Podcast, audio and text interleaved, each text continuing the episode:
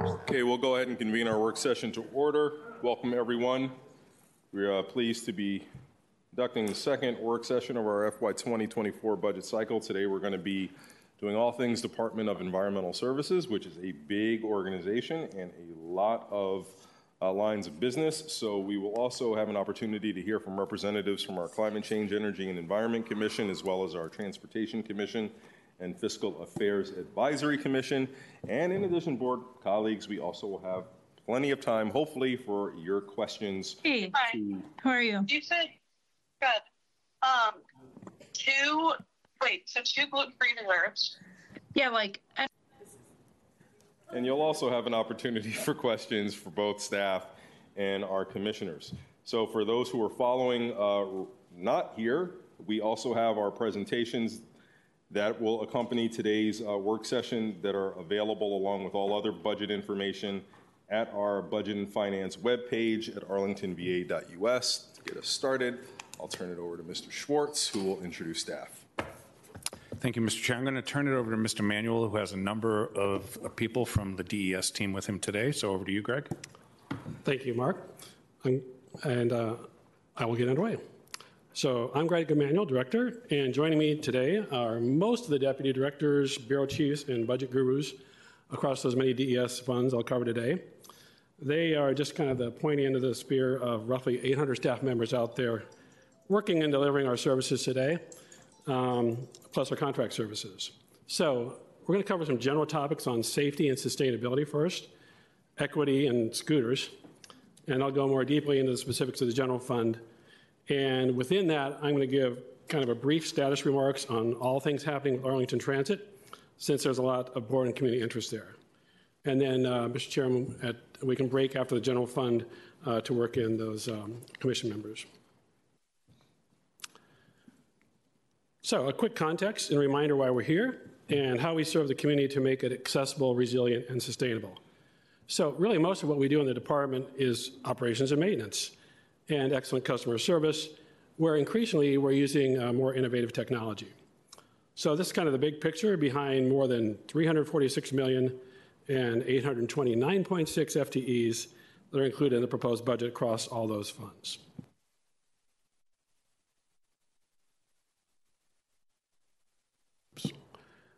The new solar facility down in Pennsylvania County recently became operational, which is projected to save us $2.6 million across funds based on this year's market dynamics. And our massive 4 million gallon detention facility down at Cardinal Elementary is nearly complete. We completed an important resiliency project with a 16-inch water line interconnect with the Fairfax water system.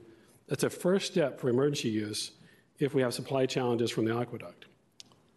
And for our most valuable asset, our people, we had the lowest total case safety incident rate since 2011.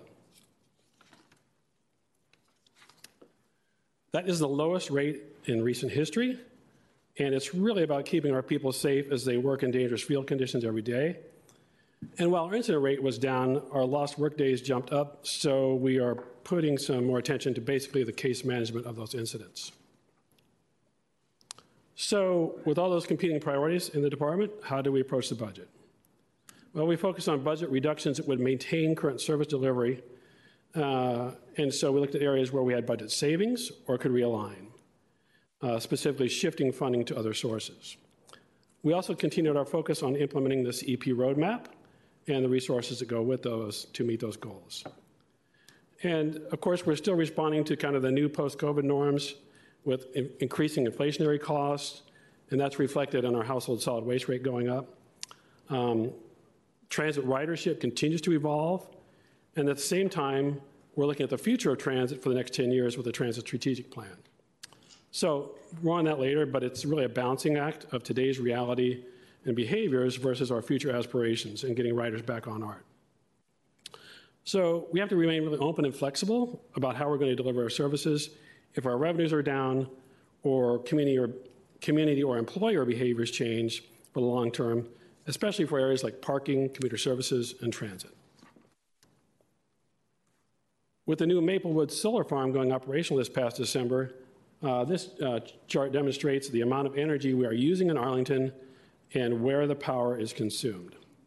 So Maplewood produces an amount more than 80% of our energy use. To reach our 100% renewable goal for county operations, we also rely on Dominion Energy Virginia's green power program options, and of course our on-site solar installations at various county facilities for the balance. But of course, it's more than about Maplewood, and we continue to make progress across the entire arc of energy users, policy and project areas, big and small. So on the smaller end, an example. So based on the mechanical and electrical specifics of conceptual design alternatives and system test fits, just last Friday, we decided to move ahead with a gas to electric boiler conversion for the 3700 South 4 Mile Run building that houses cultural fairs. On the bigger potential area, we've established partnerships with NREL, the National Renewable Energy Lab, for technical support on a Barcroft Apartments Energy Upgrades grant proposal. We just received our third electric school bus in our joint efforts with APS. The first two are in service with positive reviews so far. We have big infrastructure challenges at the Trade Center if we want to go further there. In many areas, we are leading regionally, but we aren't letting up. 5 million square feet of sustainable design was entitled under construction in 22 under our green building incentive programs. Between Arlington government and APS, we have the most LEED certified and net zero energy buildings in the region. And our fleet EV transition is leading our regional peers on a percentage basis. More on that later. In our single family neighborhoods, people continue to invest in solar systems and EV chargers with our nonprofit partner, Solar United Neighbors, with 104 solar ads in 22. And so while those energy investments are embedded throughout the whole county budget, here's a few more direct and obvious investments. So we'll start at the 7 o'clock position and go clockwise. The budget includes $861,000 between one-time funding for EV vehicles and charging equipment for the public and county fleet. And then another $200,000 in one-time funding to help execute the CEP roadmap. $475,000 in PAYGO for energy efficiency facility investments. And then finally, as mentioned earlier, that savings of $2.6 million across all funds due to the Maplewood. And that's all in addition to the $1 million Climate Action Fund, which the board approved last year. And we have 3 specific allocation requests for that $1 million. The first adds $65,000 in 23 and $150,000 in 24 to PAYGO funds to accelerate the pace of facility energy investments with a closer study of electrification at the Madison Community Center and retrofit to another facility TBD. Then another $165,000 in 23 and $185,000 in 24 to accelerate public accessible EV charging, now that we're starting to get some firm numbers in on specific site designs. And then another $200,000 for studying community choice aggregation in more detail, assuming we get past the legal hurdles, and we're working with the county attorney's office on that right now. So in total, those recommendations allocate $765,000 of the $1 million and leave $235,000 unallocated for future investments. As a percentage of fleet for our non-public safety sedans, we're on a trajectory toward 58% if all of our FY24 plan buys execute, which would then exceed what we had established as a 40% by 25 roadmap goal. So, due to the small size of our county, EVs work out really well for most of our mission needs. And that puts us in a strong position relative to our neighbors where they have different battery and mileage dynamics, and they've tended to favor hybrid options. We are also focused, though, not just on the sedans, but the overall size of the fleet. So from 22 into 23, we've reduced our non-public safety light fleet overall by 10 vehicles, 15 vehicle reduction sedans, and then some shifts to small SUVs because as you drive around the roads, the fleet vehicle options out there keep changing. We will continue to aggressively pursue replacement vehicles with electric options as those replacements come due. It's really a function of market availability, replacement schedules, and still meeting those mission needs of the departments. We'll also be piloting the use of 3 electric bikes as part of our county motor pool for county employees to check out and use as needed. Excuse me. Our department continues to focus on DEI initiatives, both internally and in our approach to delivering services. The Transit Strategic Plan is currently underway, and the Arlington Community Services Strategic Plan will start soon. Both these plans will include an equity lens. We'll continue to analyze the services that we deliver in our community with an equity lens. And Vision Zero is an example of that. Hold on that thought for 2 slides. In addition, our DEI committee work continues to unfold. We now have some new members on a 22-member team.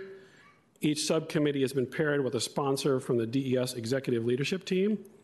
And we're making heavy use of consultants to support our evolving work, trying some unique training methods that work, particularly in the trades environment. One of the 6 goals of our Vision Zero program is to prioritize transportation safety investments equitably in the most vulnerable communities. And I don't want to steal Christine Baker's thunder. This is just a sneak peek, and our team is finalizing that transportation equity analysis, which compares equity indicators to crash data to determine how and if imbalances in social opportunity or locations of origin relate to transportation safety. So we'll share all those findings coming up in the spring and create a plan to address the findings. So again, our commuter services team provides Arlington residents, employees, and businesses and visitors with those information and services to support a vibrant and livable community. So we'll be updating our commuter assistance program strategic plan. It's an opportunity to look at the program as a blank slate, look at the objectives, the marketplace, travel behaviors, needs and priorities, and make those unbiased choices. Across the bottom there, you can see we've been working hard to meeting the mobility needs of all, including $5 annual capital bike share membership to those on state and federal assistance programs, ensuring that e-bikes, e-scooters, and motorized skateboards are provided throughout the county with discounts for those who may need assistance, commuter stores to provide access for customers, including those who live their lives on a kind of a cash basis, and outreach throughout the year with over 160 events to explain and promote those transit benefits and all transit, bike, and walk options available. So speaking of micromobility, we are aware of those concerns over our scooter parking and continue to work with our vendors on these issues. The operator companies have to abide by the program requirements, which include parking scooters in a safe location within the public right-of-way. Not all of their users comply. So we have set it up so the public can now use the Report a Problem app to report those misparked scooters, and that will alert the scooter operator companies to collect their devices. This is a recent evolution. Again, using the app, the residents can just drop a pin. Then now, using our QSAN app, the request automatically goes to the right scooter company from the drop-down menu, and then they've got 2 hours to get after it. Previously, our mobility team was in the middle of that, and this is just much more efficient and timely. So on the right there, the map shows most of the data reported so far that shows up in the higher density corridors. We'll see how it goes, but hopefully that will improve the service as well. Okay, so those are general topics. Let's move into the specifics of the general fund. So the general fund budget for 24 is a 4% increase for the year in expenses and a 3% increase in net tax support. About 34% of our general fund DS budget is funded by tax support. So the increase in our expenditure budget is mainly driven by personnel and contractual increases. And the contractual increases are primarily increasing due to transit operating costs. So, again, we looked where we could find efficiencies and savings when we are faced with budget reductions with minimal impact to our service delivery. So we're proposing eliminating 2 vacant positions in our facilities bureau, an accounting technician and a facilities project specialist. We think we can absorb those and we'll have minimal impacts. We're also proposing reducing our motor pool vehicle from 17 to 14 based on usage, and then hopefully the 3 e-bikes will replace those 3 vehicles in usage. We propose eliminating our annual rock and recycling event, which engages the community about solid waste management and food scraps. Although it is a popular program with kids and parents, it's a non-core event that we provide. Then we are proposing reducing funding for back office items where we continue to have savings post-COVID, like office supplies and printing. The remaining four reductions there I would characterize as shifting funding sources to other that are less constrained this year, which includes transferring one position, capital projects coordinator, to the TCF. Lastly, there were a few targeted budget adds across the department where lines of business indicated important needs. I previously mentioned the $200,000 for energy and the one-time funding to supplement the ongoing air budget. On the transit side, we propose adding $115,000 for additional security at our Shirlington bus station, where we've had some issues with break-ins after hours and safety concerns raised from our bus drivers using the facilities there. And in operations, we're adding a one-time funding to fund inflationary increases for heavy equipment replacement. A quick look at some of our other larger revenue sources in the general fund. For art revenue, we're increasing our revenue projections slightly compared to last year. Parking meter revenue for the last couple of years has shown a steady recovery, but we've seen it kind of leveling off in 23, and we're tracking a little bit behind our 23 budget, so our 24 budget reflects that. Commuter store fees, of course, come from commissions, and that's tied to public transit ridership, so we are lowering our budget revenue a little bit compared to 23. And as we increase the base budget for permit and right-of-way fees by $470,000 to align with the recent trends and expected continued robust construction timeline. In addition, the fees themselves had an inflationary adjustment of 5.2% to cover costs, to recover the salary and contractual increases. We'll hit the household solid waste rate in a couple of slides in more detail. And then finally there, with the little red new thing, we added a new topsoil fee for residents to be able to come to the trade center and purchase for $40 a cubic yard the topsoil that meets the new criteria of our LDA 2.0. So here's a little more detail on the parking meter revenue recovery. That partial orange line in the middle shows the current year, and then the leveling off. There are obviously a lot of dynamics in parking in the community right now, from telework policies and declining parking inventory due to capital projects temporarily or long-term, bike lanes and TOSAs and all those dynamics and trade-offs we make in the right-of-way. Parking rates were last raised in 19, and of course we're getting underway with our grant-funded performance parking project. Any revenue impacts that we may see from that are not yet included in this revenue projection, since that is not the goal of the demonstration project. Okay, a deeper dive on the household solid waste rate. You've seen this slide at the manager's rollout. We're at the close of two variable, very favorable multi-year contracts, which are the primary drivers in this year's proposed increases. So this graphic shows the puts and takes. The annual rate is proposed to increase by just over $100. Refuse collection costs are increasing.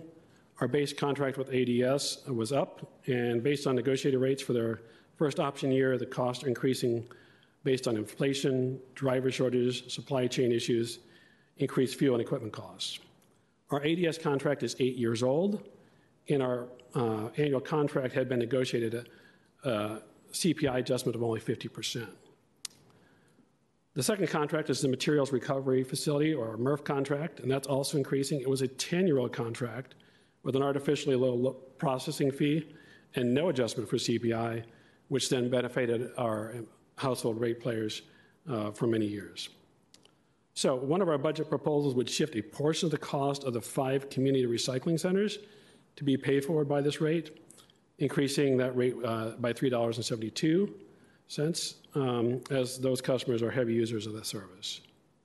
Then there's salaries and benefits, adds another $1.82, and there's a one-time takeaway for the zero waste plan, which was one-time funding that was funded last year. Finally, we are working with ADS to finalize the contract. We're in negotiations right now, and before the board adopts, we may be coming back with a little bit of adjustment off this rate. We'll see. We just don't want to negotiate in public on that. The $100 rate will bring, the $100 proposed increase will bring it to just to $408.54. And while that is a significant one-year increase, the graph on the upper, the graph shows here that we've been basically flat since 2017, even with the successful addition of yard waste and food waste.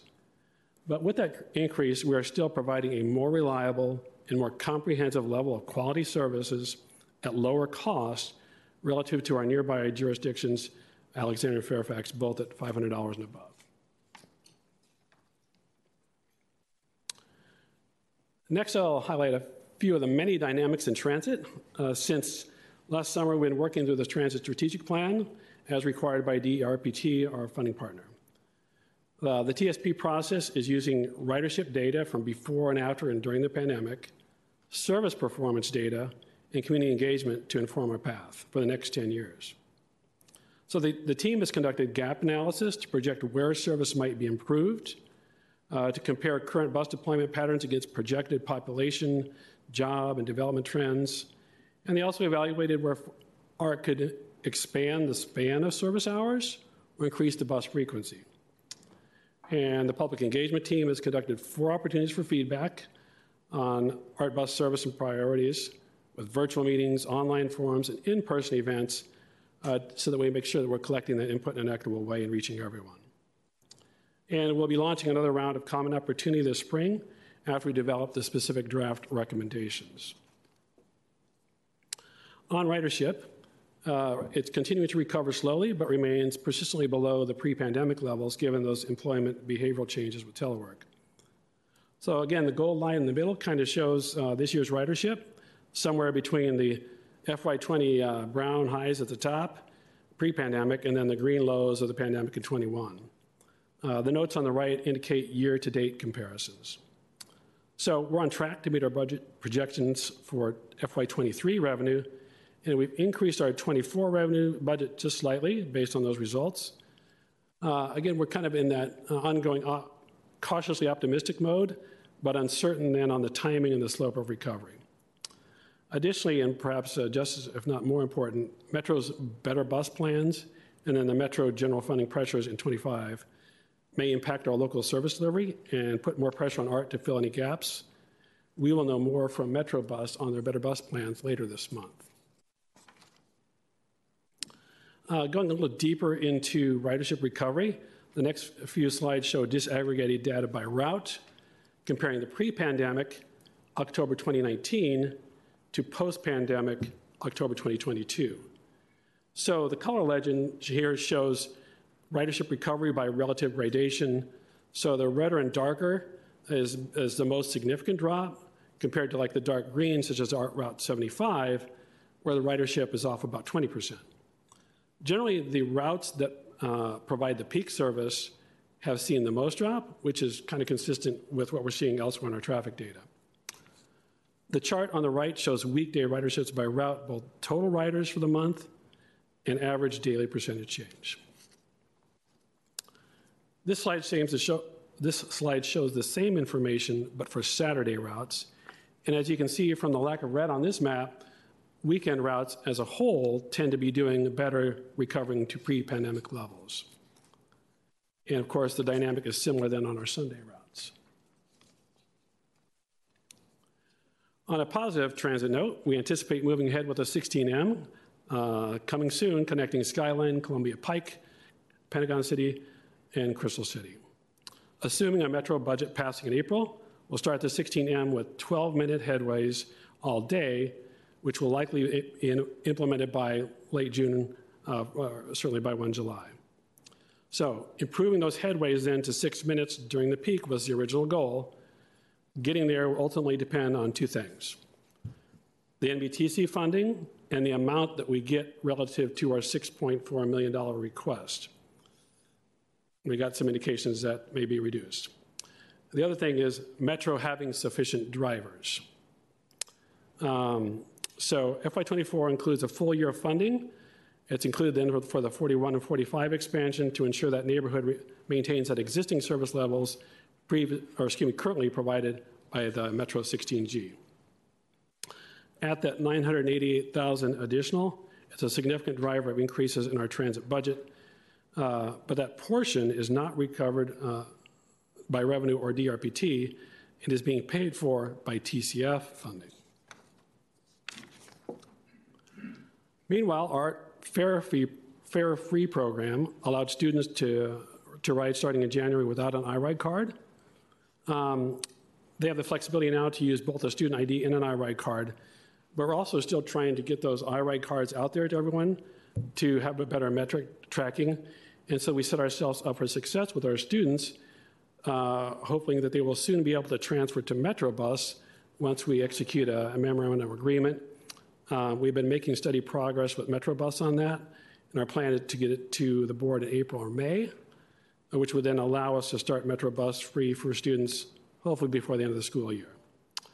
The total FY24 budget for student fareless pilot is going to be $434,000, which includes $360,000 in the Metro budget to pay for that student transfer of $2 a ride. The Art No Fare program is a significant contributor to getting the students back on transit, as shown in this chart. The number of student riders since December 2020, when the pandemic had them not in school. We've had over 92,000 student riders since the start of the pilot in February 2022 through 2023 in January. Also in the month of January, if you kind of compare that to a monthly average of the quarter 119 prior to the pandemic, we're up higher, more than 20% of where we were pre-pandemic, which is great. We're also working on promotion and uptake in our low-income pilot, which has distributed over 2,900 preloaded fare cards to low-income individuals. We'll continue that program in 24, budgeting $532,000 with a goal to distribute an additional 3,500 new cards. We preload those cards with $150 worth of trip. To date, 40% of our eligible residents have picked up that free Smart Trip card, and we're exploring opportunities for another free fare program by reprogramming remaining grant money from I-66 Commuter Choice Grant that we have. So more on that later. We'll bring that to the board at the appropriate time. Finally, our long-awaited bus operations and maintenance facility in Green Valley is taking shape. So the image on the left here shows the solar canopy, which is included in the plans. The underground and distribution upgrades are fully paid for also. And while you can see on the right there in the picture, the steel is under construction. We're simultaneously working on the design and change orders for the charging infrastructure for the initial 4 BEB purchase, as well as the transformers and switchgear and backup generator. And those will be sized to handle many more buses than 4 and provide redundancy. So in other words, the ultimate number of BEBs, up to 63 on the site, it's fully scalable, and we can maintain daily operations as we add on because the charging expansion can occur on that overhead canopy and then drop down. The timing of the future bus buys and the vehicle type we choose are of great interest, and we understand the board's direction on that. C2E2 in their recent letter raised a lot of great questions about assumptions, and when we start iterating on the ZEB consultant report, we'll be looking at those details to make sure those are covered. Everything from route modeling to replacement ratios, which are informed not just by the bus range, but the operational reliability of the entire system, which includes that charging equipment. We also need to involve our service provider, First Transit, more details on this. And fortunately, they have the perspective from other properties and agencies that they've worked through the whole charging, maintenance, and scheduling dynamics in different properties. So fundamental, of course, to this ongoing and future discussion is our projected service plan. We need a ZEB transition plan that works to provide reliable service in our known limited tight space, and we'll get more information as a transit strategic plan is under development, and of course the WMATA Better Bus decisions, and we'll see those collectively over the next 2 months.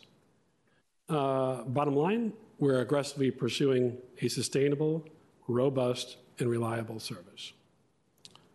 And Mr. Chair, I think this might be a good place for a break. Thank you, Mr. Emanuel. Thank you. And I now like to take this opportunity, since I think most of the comments from our commissions are pertaining to general fund activities. So we only have space for a couple of you at a time. So why don't we start off with Joan McIntyre and Chris Slatt. We'll have you two up first, and then we'll get to FAC in two parts.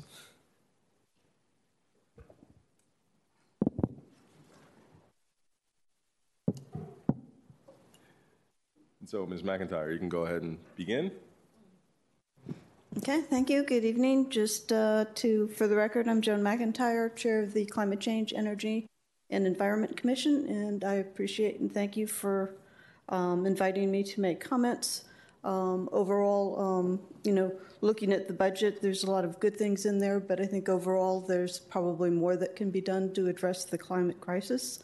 Certainly appreciate what's been done in terms of getting to the 100% renewable energy for our electricity for the county operations. The solar co-op continues to be very successful, and the county's making progress in putting solar on those facilities where it's necessary and working towards the EV charger infrastructure, both and also EV vehicles for the conversion of the fleet. So all good and commendable. And we're certainly very much looking forward to working with Bill Egger as he takes on his position in the new Office of Climate Coordination and Policy. A little bit disappointed that they're actually dropping the second position there. I think, at the time of what we're having to deal with, we need the resources there in order to progress. And overall, the art budget itself seems to be staying fairly stable on that. So again, looking at that in condition to what the SBET is. Appreciate getting some of the extra details of what they're looking at facilities. Would like to actually get more information of what facilities continue to go under renovation and retrofits, and which ones actually have gas systems that should be changed. So, getting into that detail, and the other is using some of those funds out of the $1 million CEP is I'm assuming that actually is additive of the extra cost of kind of the additional upfront expenses on that rather than the retrofits that would be generally part of general retrofitting of buildings. Overall, I think in terms of the $1 million, one thing that seems to be really missing and which I know we talked a lot last year is getting to the other 96% of carbon emissions, which is the general public, and that's something that I think we need to be putting a lot more attention, especially with the Investment Reduction Act, that there's a lot of money out there that people and property owners can take advantage of. But this isn't easy. It's extremely complex, and people are going to need the help. I know the air team has a number of proposals in terms of outreach. We kind of talked about having a one-stop shop, but the real kind of priority needs to be, geared towards low income, moderate income, small businesses, and again, lots of funding out there, but, actually helping people make it through all the bureaucracy and that is pretty incredible. So I think every funding that we put in there is going to pay back Arlington and the Arlington community by lots more. I can't give you the numbers, but I would suspect it would be pretty great. And in some cases, for a lot of people, it's just that extra assistance of trying to understand because it's complicated. It's complicated even for those of us that have a little sense of what things are all about. So that's one area that I think we really need to be kind of continuing to work on to make sure that we're really moving for progress. Looking forward to hearing more about the strategic transit strategy plan as it comes forward. I mean, we're clearly support moving towards a very ambitious and robust transit strategy that really can help people get out of their cars because that's a crucial element of getting to carbon neutrality is we just got to get out of the cars, and we just need something that's extremely convenient and affordable for people. And again, you know, I think we'll have lots more discussions on the art bus transition. Getting people out of the car is crucial, but also electrifying and moving forward as quick as possible on that. Again, lots of money is coming out there. We probably need to be careful that we're not losing the opportunities to move forward when we have it. And finally, just, you know, one minor thing is I know we're starting to get revenues from plastic tax funds of $300,000. I honestly wish it would be less than that because that's still an awful lot of plastic bags. But the question is how is it going to be funded, and is it going to be really additive, and is there opportunities even to be creative to think about it in terms of equity issues and, you know, what types of things that kind of low, moderate people face when, you know, kind of having to deal with some of these issues. So we expect some creativity. In general, you know, we are in a climate crisis, and it really is going to be an all of government, an all of community approach, and what we need most of all is leadership. I think we know what we need to do. It's just kind of getting forward. So looking forward to the discussions on the budget over the coming month, and hope we get to something that really keeps that really on top of things. Thank you. Thank you for your comments. We'll appreciate it. And Chair of our Transportation Commission, Mr. Slatt. Thank you very much. Chris Slatt, Chair of the Transportation Commission. I will try and be very brief.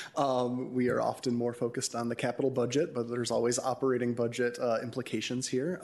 So first off, we just want to make sure that the county, you know, we have a very ambitious capital program, and we want to make sure that through our operating budget, we are maintaining the capacity to actually implement that capital program as far as having enough project managers and public engagement specialists and you know, paying them enough to retain them and keep that institutional knowledge to really be able to do projects justice.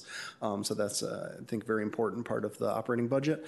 We also want to ensure there's sufficient maintenance funding. We are building a lot of great infrastructure, from protected bike lanes to dedicated transit lanes and other things in the county. We want to make sure that we're being able to use them well by maintaining them properly. We had heard some reports from staff in the past that we might have been able to implement more protected bike lanes through repaving, except we didn't have enough money in the maintenance budget to maintain those protected bike lanes had we built them. We want to make sure that we don't get into a similar situation in the future. Repaving is a really high impact, low cost way for us to implement infrastructure. So we want to make sure we can take full advantage of those opportunities when we have them. I do want to reiterate the Transportation Commission's position on the 16M. We wrote to you when we were applying for the NVTC grant to say we think it's really important that we actually hit that 6-minute headway number that we've promised the Columbia Pike community in the past. This has a very long history of, you know, trying to improve transit service on the Pike, and the commission feels that it's not something that should rely on a grant. It's something that we should make sure that we can do, even if that outside money doesn't come through. So I wanted to get that in there. And then, of course, everybody's thinking about this, the ART transit strategic plan, and also the zero emission bus study. And we just want to reiterate, make sure that we're really focused on the riders. We think that the best way for ART to reduce emissions is to get people out of their single occupancy vehicles and to get people around sustainably. And there is a certain tension right now where the technology is on the zero emission buses. You know, can they do the work without impacting things like reliability or flexibility in operations or having enough space to store the buses? So the commission just wants to make sure that we don't, you know, leave the riders sitting at the bus stop as we chase, you know, a glossy headline or, you know, the ability to say that, oh, we've converted everything to zero emission, never mind the fact that people have now bought cars because they couldn't reliably get around via our bus service because we didn't have the flexibility to replace a bus that was out of service because the only remaining bus doesn't have the range for that route, or all those sorts of things. We also think it's really important to keep in mind the weight of these vehicles. We have seen, especially on Columbia Pike, our existing buses already kind of tear up the pavement often from the weight of, you know, going over and over the same spot. What we've seen, a lot of the increases in range in the battery electric buses have been through bigger batteries, not necessarily more energy-dense batteries, and that additional weight does have important consequences that we need to be aware of. So hopefully that met my hope of being brief, and that's all I have for the TC. Thank you. Both exceeded expectations by being, I'll call it, concise, so thank you both. And if you will do a little bit of a set change and allow our representatives from FACT, Peter and Jillian, to come on up, but please don't go too far in case we have conversations and questions for you later. Thank you.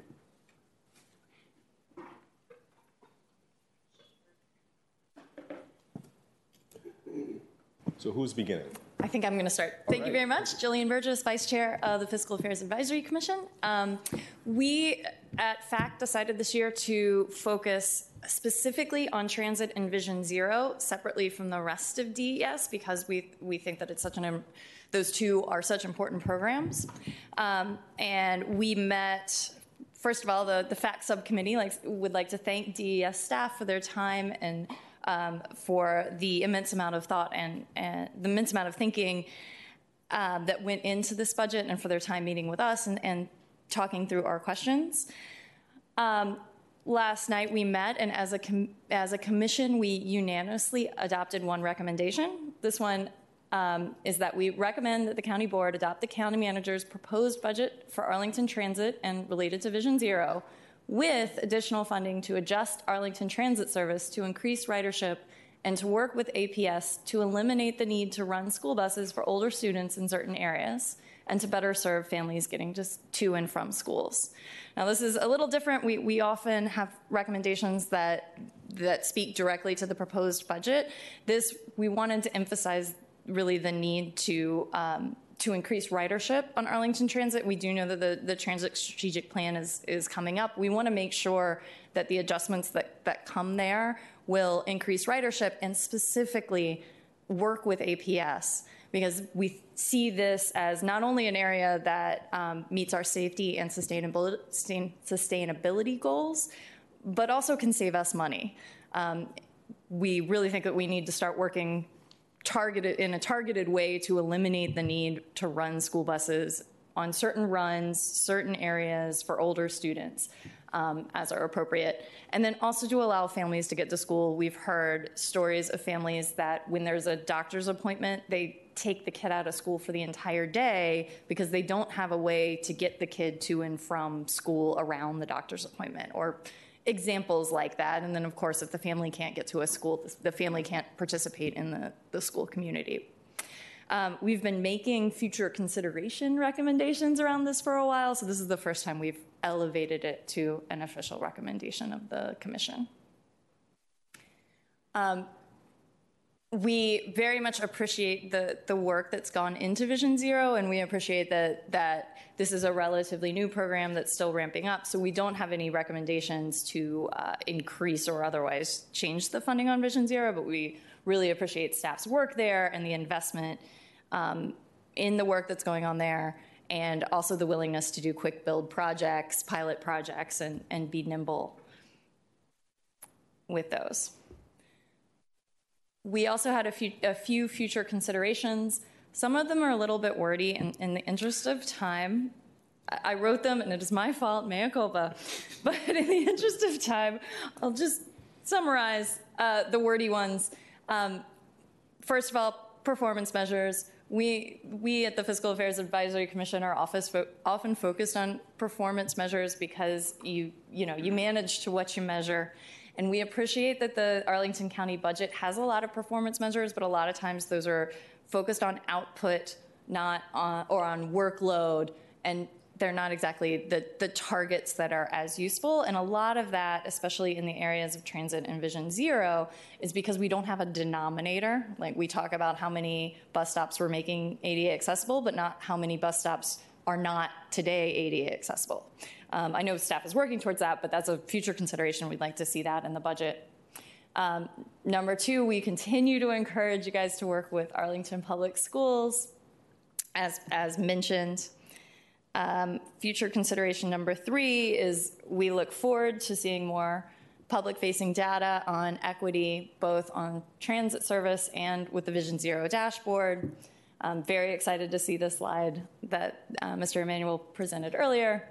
And then finally, we encourage Arlington Transit to collect and analyze customer service data. We understand that that's been part of the transit strategic plan, and we think that going forward, as we continue to try to increase ridership, that it makes sense to continue looking at that and making sure that we're serving our customers' needs.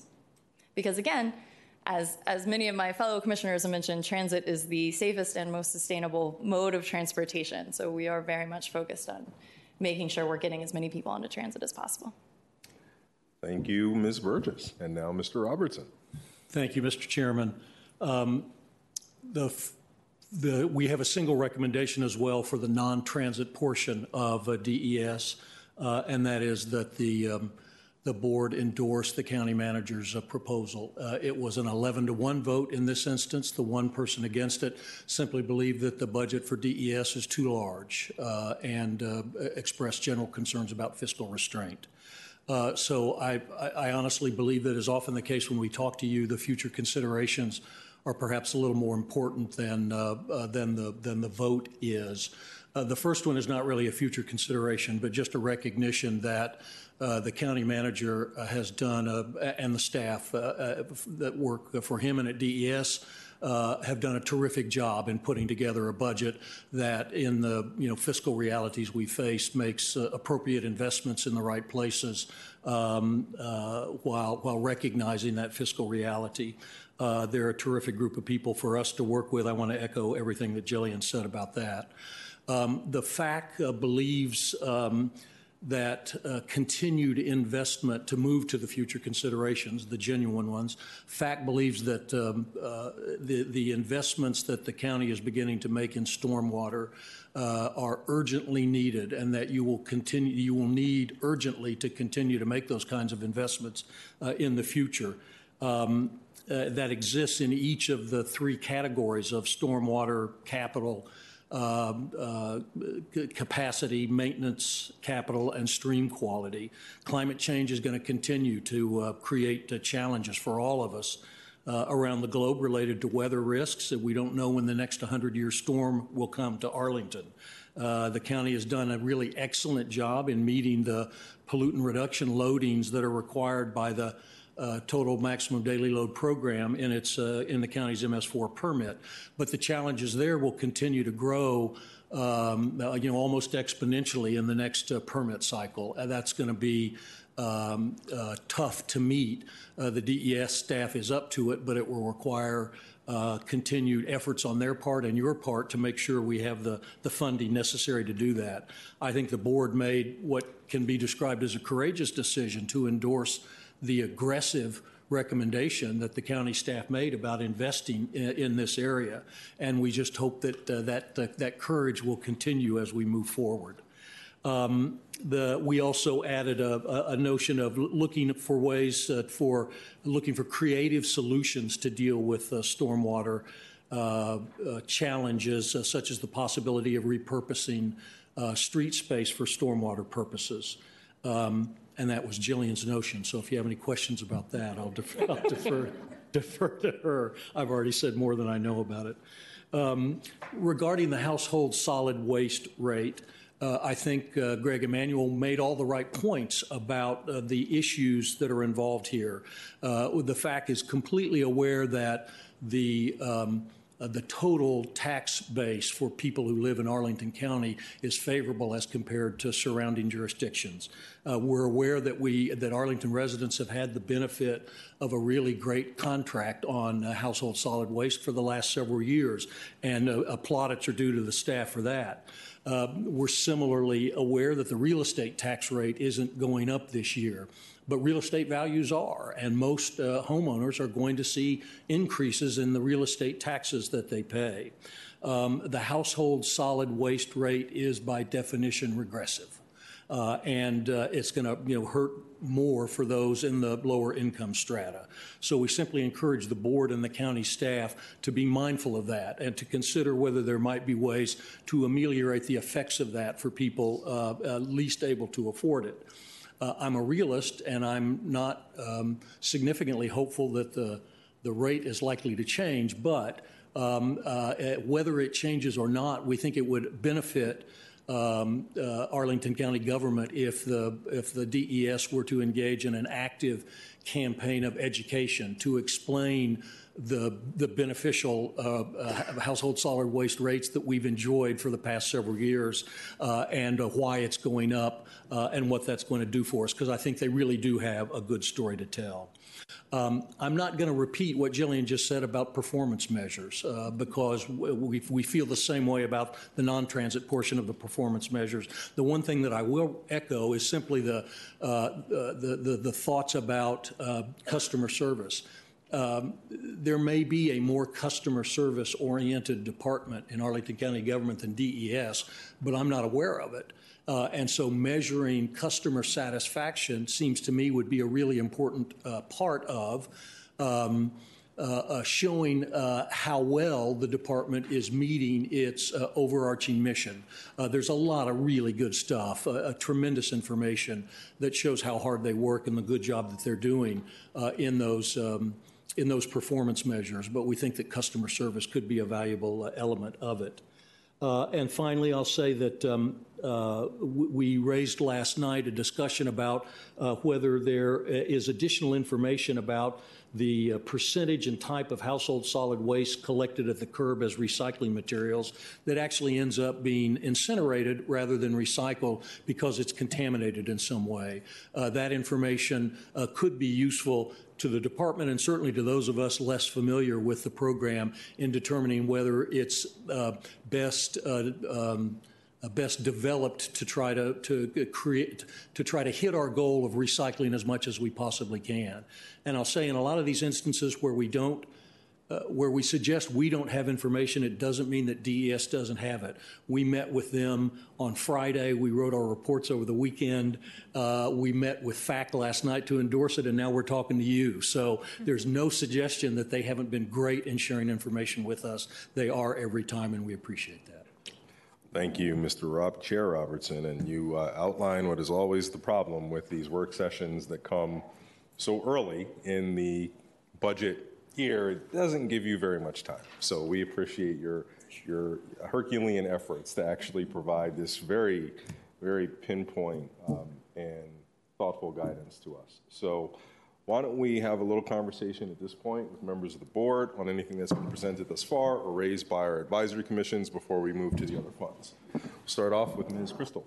Great. So I have two buckets of questions, transportation and non-transportation, or transit and non-transit, but maybe to start with a couple of more straightforward ones. With regard to the parking meters, you noted, Mr. Emanuel, that the rates were last raised in 2019, which is often when you tell us when rates were last raised is a precursor to letting us know that rates are going to be raised in the proposed budget. But I don't think they are, right? Okay, great. Just wanted to clarify. I am thinking a lot about this question of education, which I think Chair Robertson made a good point about regarding the solid waste rate. And it does occur to me that one of the best points of education we have with close to 900 community members has been that Rock and Recycle program, which is not a lot of cost savings proposed. I wanted to ask, just as we think about that, is there any sort of human capital, FTE, savings realized by eliminating that program, or it really is just about the sort of materials, et cetera? It's just about the event, and we spend some money on materials and some money on overtime. At last year's event, I think we had 852 attendees, yeah. Including a lot of kids. Okay, great. I am thinking a lot about wanting to do that public education, and particularly the facts point about knowing how much of our stream is being incinerated rather than recycled. I think educating the community about how to do food scraps, for example, as we've talked about, but also how to participate in that commingled recycled program or where to recycle glass, et cetera. There's sort of an ongoing need for education there. So appreciate that. I will yield and we can come back on transit. Sure. Thank you. Thank you. Why don't we go with Mr. DeFerranti and then work our way down? Thank you, Mr. Chair. I have, in lieu of questions, I have a couple of just short comments that I want to say. First, a big thank you on the comparison in solid waste to Fairfax and Alexandria. That helps me a lot. Second, it'll be covered later in the presentation, but a big thank you on the electric vehicle analysis. It's mostly in the latter slides, but the 19 specific exceptions, as you probably can guess, always reassures me a ton that we're doing what we can. And so a big thank you there. I will follow up. These are budget, but they're also a little programmatic. I'll thank you to Ms. Wang and the work on adjusting time schedules on Carlin Springs. I just want to follow up to see about one additional route, and I'll ask for a meeting on that. On parking, this may be a question. I was fairly clearly reminded of the questions with respect to parking and the equitability of enforcement with respect to neighborhoods. And so I'd love to just see if I could get a conversation with the right staff people. I know we're doing the performance parking, but I really just feel like a responsibility there. I guess credit, I won't have as many questions, but a big thank you both to Joan and to Chris. Both of you are chairs who tactfully and deftly articulated the bus question. I think it's not for this meeting, but I'm hoping that I can do a 2x2 or a briefing on that. The question, I'll have a couple questions in the climate area, and that is about, we mentioned the 2050 goal, and you know there's a lot of history to that, but wanted to kind of understand a little bit the 2035 goal and you know the 96% point that Ms. McIntyre made. Was there intentionality about 2050 as opposed to 2035? I know 2050 is a higher and sort of transcendent goal, but that 96% in the 2035 is, you know, I always feel like if I'm going to, long-term goals without interim benchmarks are challenging. So was there any intentionality or thinking in the presentation to that piece, or just it's a nod to the future goals that DES has? I think that's for you, Mr. Emanuel, but it could be for the manager, it could be for the air team. Well, I'll try to summarize by saying the roadmap kind of lays that out and how we're going to get to those goals and lays out some of the milestones. And I don't know if we have that in our backup slides on the roadmap, but that's probably the best place to look to know those interim milestones and some of our near-term actions, some of the midterm actions, and some of the longer-term actions. Great. I'll take another look. I must confess the roadmap has not been a particular focus, and I'll yield. Thank you, Mr. Chair. Okay, thank you. Ms. Garvey. Thank you. I have a number. I'll try to, I think some of them are really quick though. I was interested, the water system breaks that Mark's, you have the number of water system breaks and a note saying that, you know, all the things it includes, and it varies from year to year, breaking at based on temperature fluctuations, which I totally get that. Looking at the numbers, it doesn't look to me like it's fluctuating all that much. Are those in thousands? Is that why it doesn't look, so like a low of 33.3 and a high of 35, I think. I mean, it looks pretty consistent. It's page 849, if that helps. And I'm just wondering, because that doesn't look like variation to me. It looks actually really consistent. It's on. It is consistent on one angle because of the age of the system, and just as a system's age.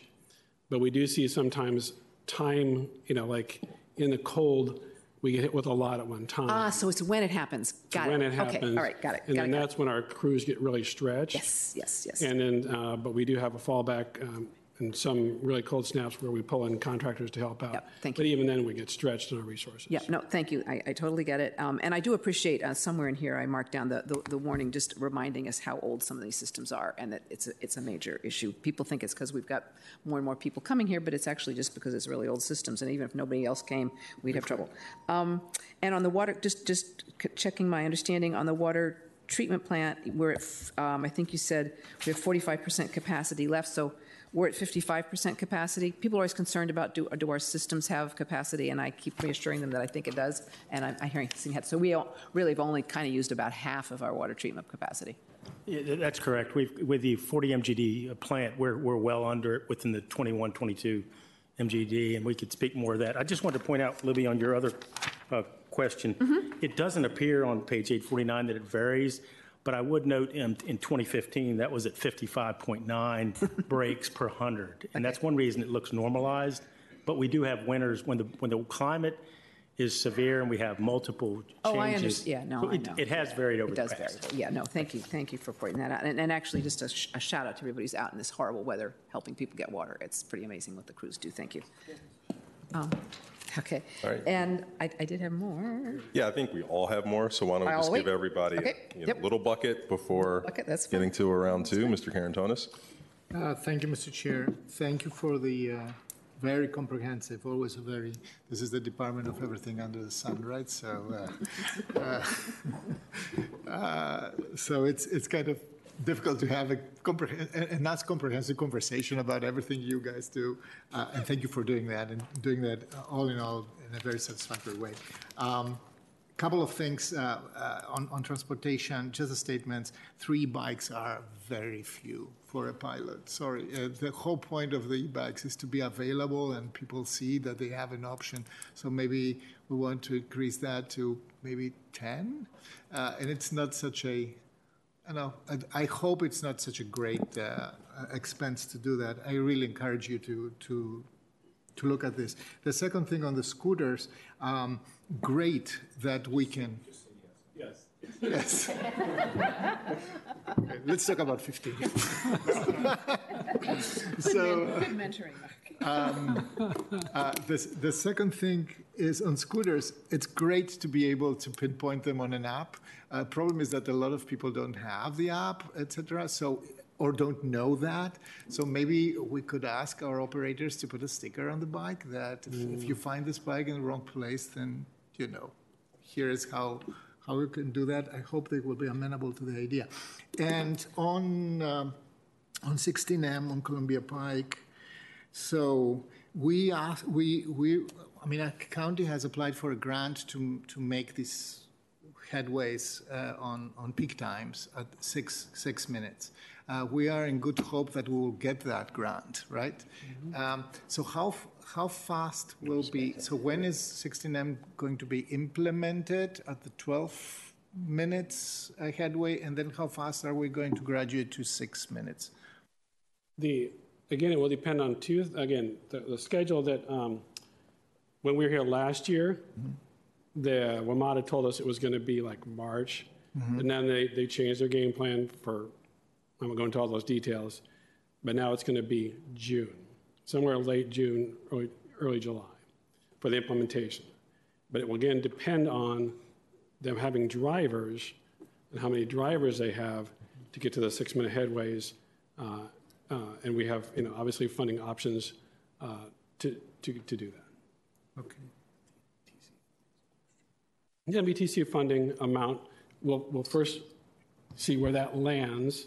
And then there may be a policy decision. Yeah, and I would even ask members of the board who sit on NVTC to offer thoughts on that, because I do agree that if that money doesn't arrive, then I think that's a point of decision for us in budget adoption. I'd be happy to weigh in if that would be helpful, having been very involved in this. So first, I wanted to just thank our staff. It took a fair bit of negotiation directly with WMATA, including our board members representing Virginia, that 16M will be starting no later than July 1. I look forward to being on that first ride.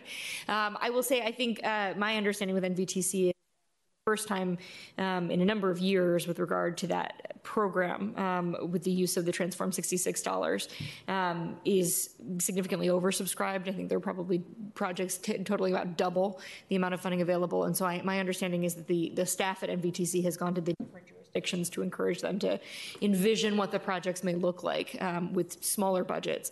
And so I do think that there is going to be an opportunity for us to potentially look to meet that with local monies that may be necessary or envision something similar. I think as Mr. Emanuel was talking about 6-minute headways during peak times, for example, and 12 and off peak. So we'll have some decision making.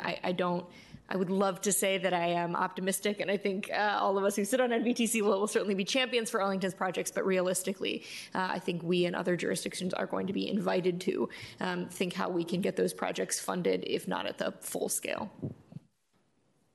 Thank you.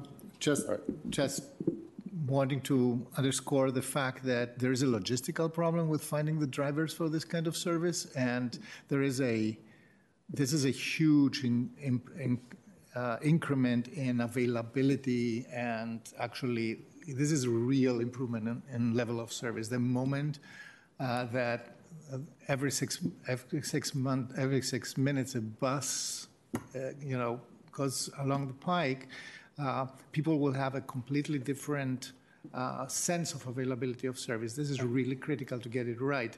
And when we get the money, knock on wood and cross fingers, it would be really a shame to stumble upon the logistical problem of finding the drivers for that and having to postpone yet another time on this.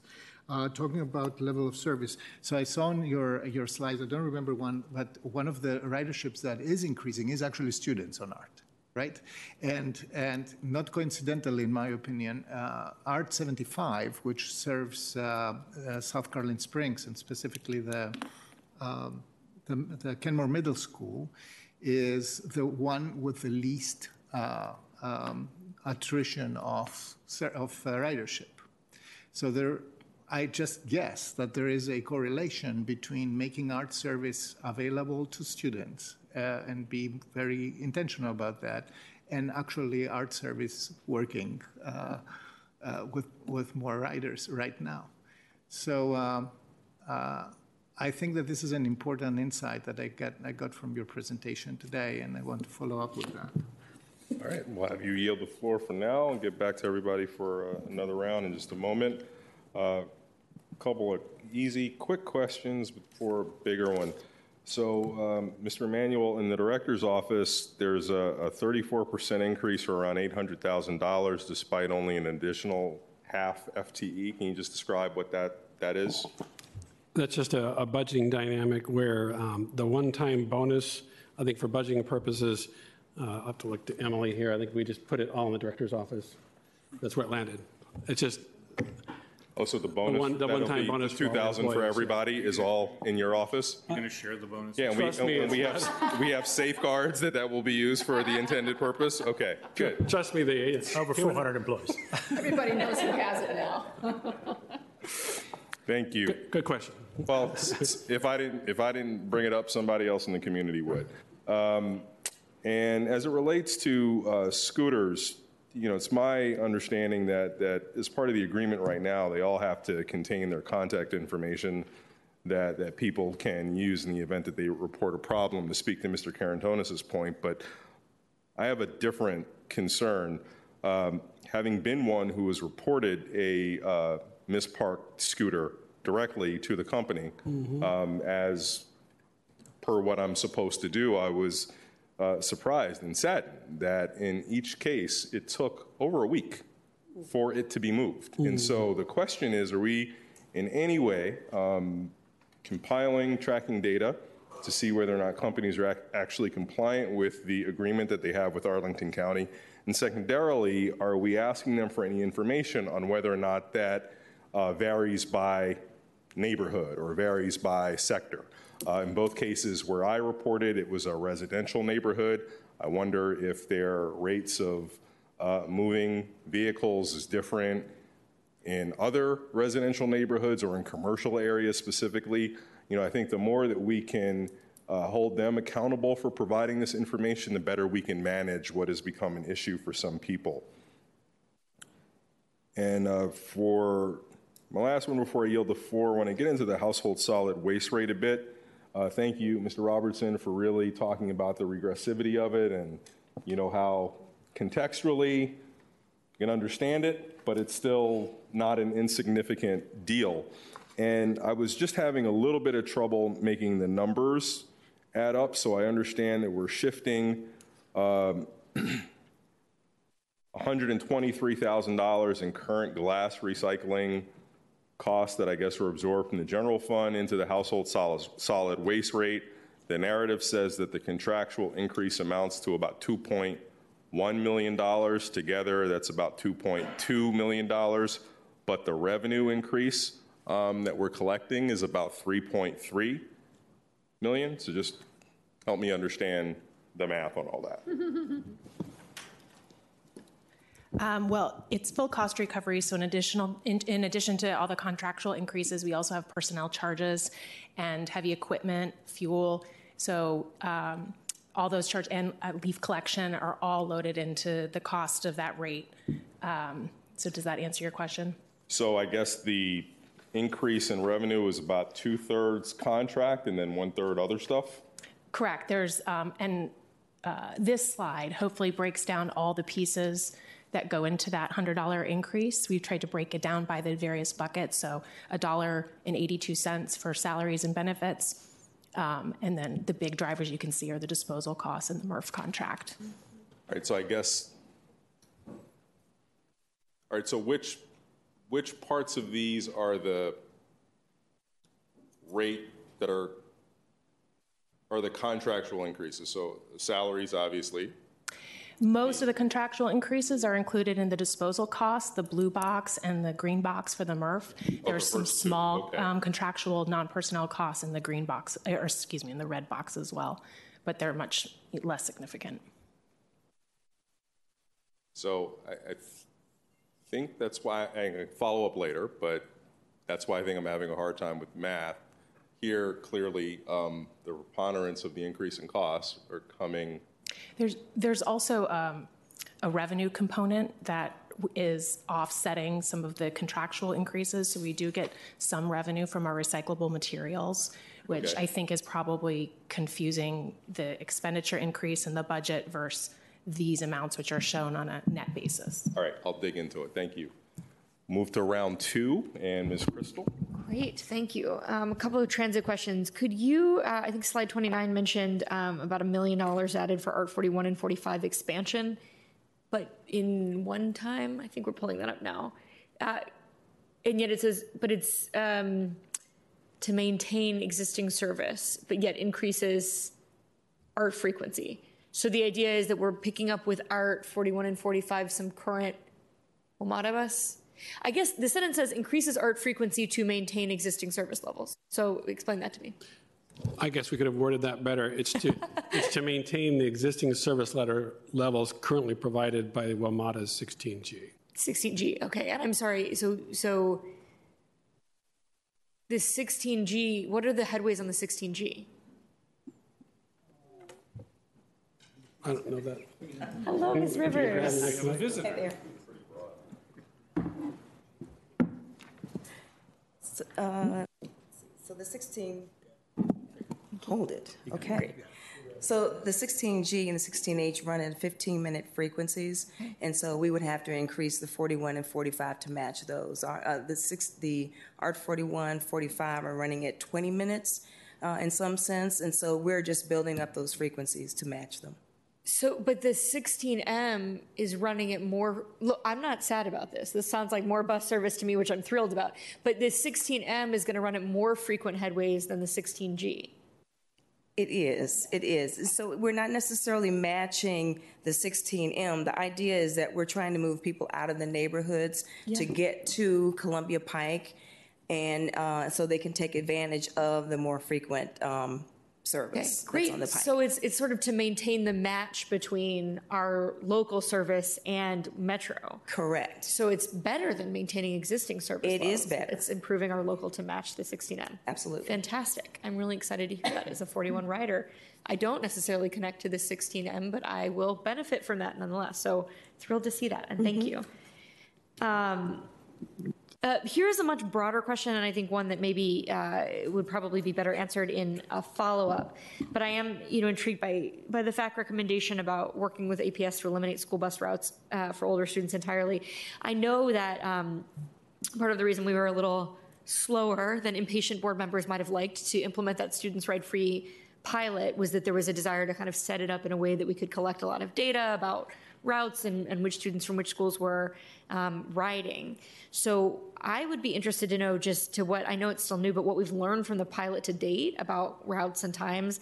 And maybe, let me phrase it this way. How far are we away from being able to set as a goal for this collaboration, reducing school bus routes? Right now, I know we've sort of treated it as a pilot, everyone benefits, let's gather some data. Are we still at the beginning of our journey and have a lot more data to gather, or can we see with insight based on what we're learning that it actually might be possible within a certain time horizon to start achieving that dream of providing service via art instead of school bus? Again, very much for follow-up, unless anybody's got it, something off the cuff, but thank you. I can give you just a preliminary anecdotal results of conversation that we had with schools on this particular question, anticipating it. Renee Harbour and others on her team, we meet with them every 2 weeks to talk all things together. And we asked this question, and anecdotally, they have dropped some of their total numbers of school buses. They were up or above 200 for a moment. I think they're down like at 182 or something right now. But it's not necessarily a direct result of that. There's a lot of other operational management things we're doing. So we can't isolate out how much, if any, that was due to our providing service or them making other adjustments within their operations. But they certainly do appreciate what we're offering. And I think some cases it's just an added benefit to student writers. Anecdotally, we're hearing that they really appreciate the ability to get the late bus, after their school activity that wasn't there before, going where they wanted to go, and then art provides that connection. And of course, then if we are successful with the WMATA, then that may also provide that connection for others. So I don't think we really will know the full impact until we get the WMATA service to the students as well. Very helpful. Okay, thank you. Mr. DeFerranti. Thank you, Mr. Chair. Ms. Burgess, I just want to, I've got, as gently as Twitter can ever remind you about things you've said you'll work on, the bus stops and sidewalks yesterday, I got a reminder along those lines. So I'll follow up in a way offline, but also trying to keep it within the budget context. So thank you for that, for mentioning that. My question is on the Community Energy Plan 200,000 and the 1 million. Wanted to just, I didn't quite catch a sense of what the one-time 200,000 is for, and I didn't know if one of you could speak to the 235,000 that is left in the 1 million. Both, we want to be thoughtful in how we're investing, but the science continues to grind us with respect to climate. So maybe the 200,000 first, and then the overall 1 million in climate work second, if you all could speak to that. And I don't know whether that's Mr. Moon or Mr. Emanuel or Demetra or whoever. Well, the 200,000, I think the thing we've done with them is to ask what they needed for studies and other things. So that 200,000 supplements current initiatives in AIR to make sure we have enough for actions inside with the decarbonization tool, with everything else we're doing, with studies. I think part of that is to make sure we leverage the opportunities with the grants that you've heard earlier and some other initiatives inside of the AIR budget to make sure we don't slow down, as you've heard. So we can provide other details, and Demetra McBride obviously will have more details to provide in that regard. But I think the opportunity there is to make sure we're keeping them whole. And then I would just say for the remaining money that we did not allocate, the 235 and the CAF, it was intentional to leave some additional funding for two things, some additional opportunities in FY24 and for some additional input from the new climate policy officer as they come on board, and just to leave some space there for some additional needs in the future. That was pretty much great. Thoughtless. Thank you. I'll also perhaps want to follow up. I noted the budget includes the number of EV charging stations, and mindful that there's some communities that have wanted to engage, put their own condominium money, and if there's any leveraging there, I'd be excited about that as well. So. The only thing I would say that's that's really for our own public-facing charging that we've got in the metrics that you see in the AIR budget. So I think that's a new metric this year that we've actually put in. But I would say for the most exciting opportunity we've seen there is the new Dominion Energy programs that AIR has discussing, both Stephen Burr and Demetra McBride, with their new program for EV charging, where they will actually, for the first time, help offset some of the what's normally been a headwind for communities and multifamily, helping to install those infrastructure costs and offsetting some of that. We think that could be a real game changer, and I think the AIR team will be bringing forth more information in the coming fiscal year on that, or if not sooner. Great. Well, thanks, and thanks, Ms. McBride and your team for all you've been doing. I know that I occasionally try to follow up with conversations that get fairly into the weeds. I'll avoid that here, but I will want to do that at some point as appropriate. Thanks, Mr. Chair. Thank you, Vice Chair Garvey. Thank you.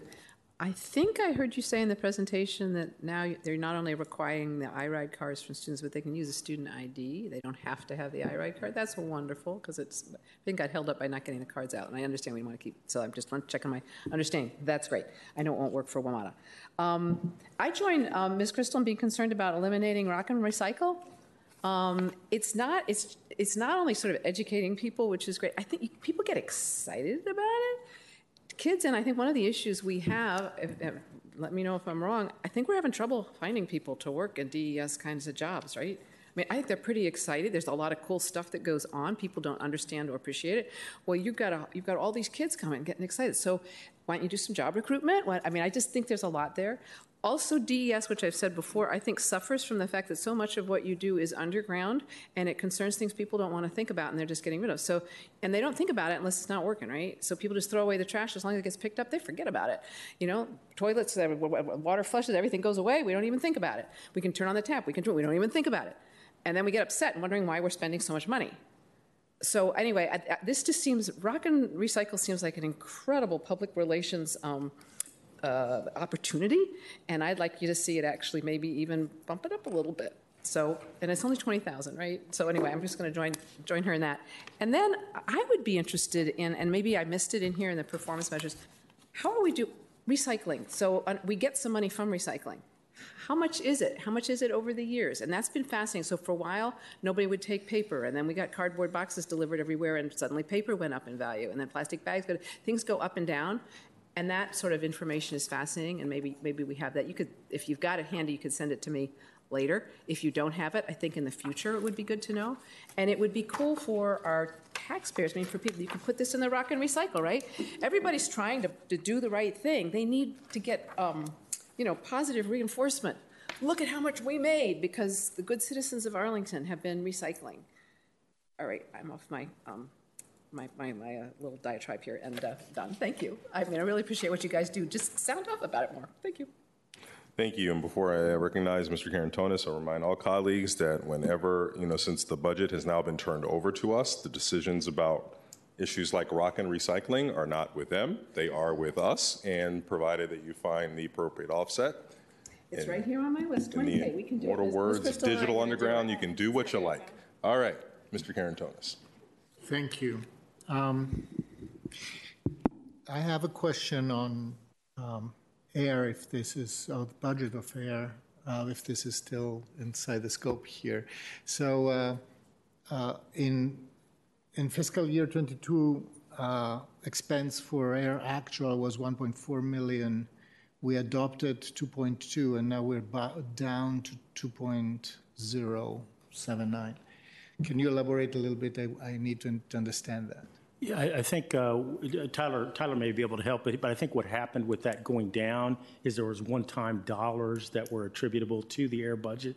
So those were for one time. So now we've incrementally reduced that back down because those one-time studies and initiatives were funded. So I know it looks like that we've reduced that in the budget, but yeah, I want just to understand how this is structured. And I will add on, last year we had some one-time money for historically would have been more PAYGO energy initiatives, so it has to be looked at sort of holistically on the PAYGO side where we have had increased funding this year for energy initiatives. The more operating one-time money last year that was removed, we're replacing most of that with the additional $200,000. So although the operating budget looks like it's lowering, we're replacing the one-time money and right-sizing it to the amount of money that AIR thinks they need to achieve the studies and initiatives they have set out for FY24, and we were funded on the PAYGO side for those more traditional PAYGO things like energy investments in our facilities. Okay, talking of which, so the deployment of EV charging station in public facilities is under the facilities management, right? That's correct. So do we have, and there is an aggressive number, and I understand that we are building in equal, almost in equal numbers, the infrastructure that is needed for our EVs, the sedans, whatever is chargeable right now, including the 15 bikes, as we said before. So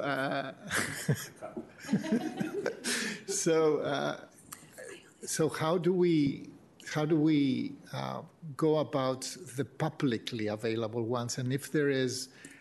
My question is specifically if by funding the ones that serve Arlington County, there are several in this building, for example, how do we make them dual use? So is it possible, or is it at all in our concepts to make them dual use? So, for example, during the day will be for county EVs, or certain hours will be, or if they are not occupied by county EVs, they will be available to the public, or something like that?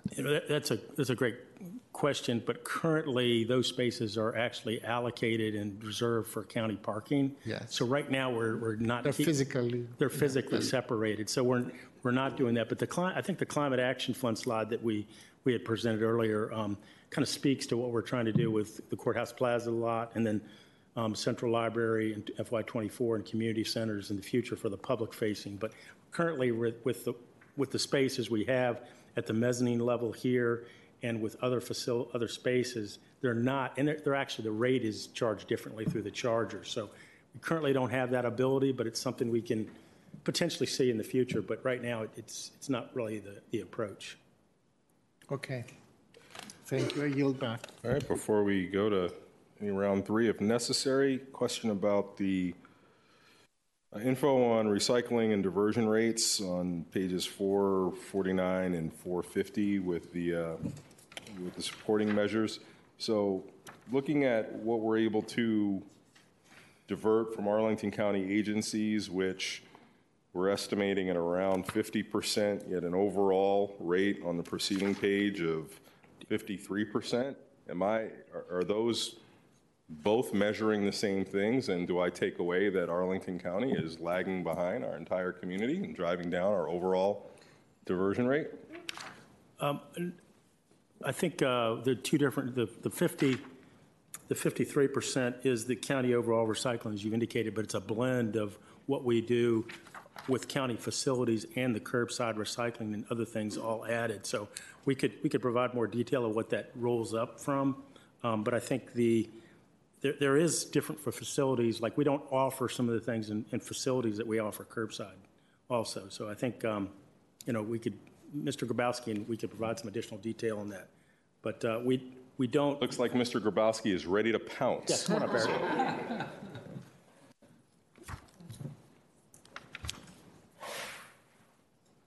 They are different numbers.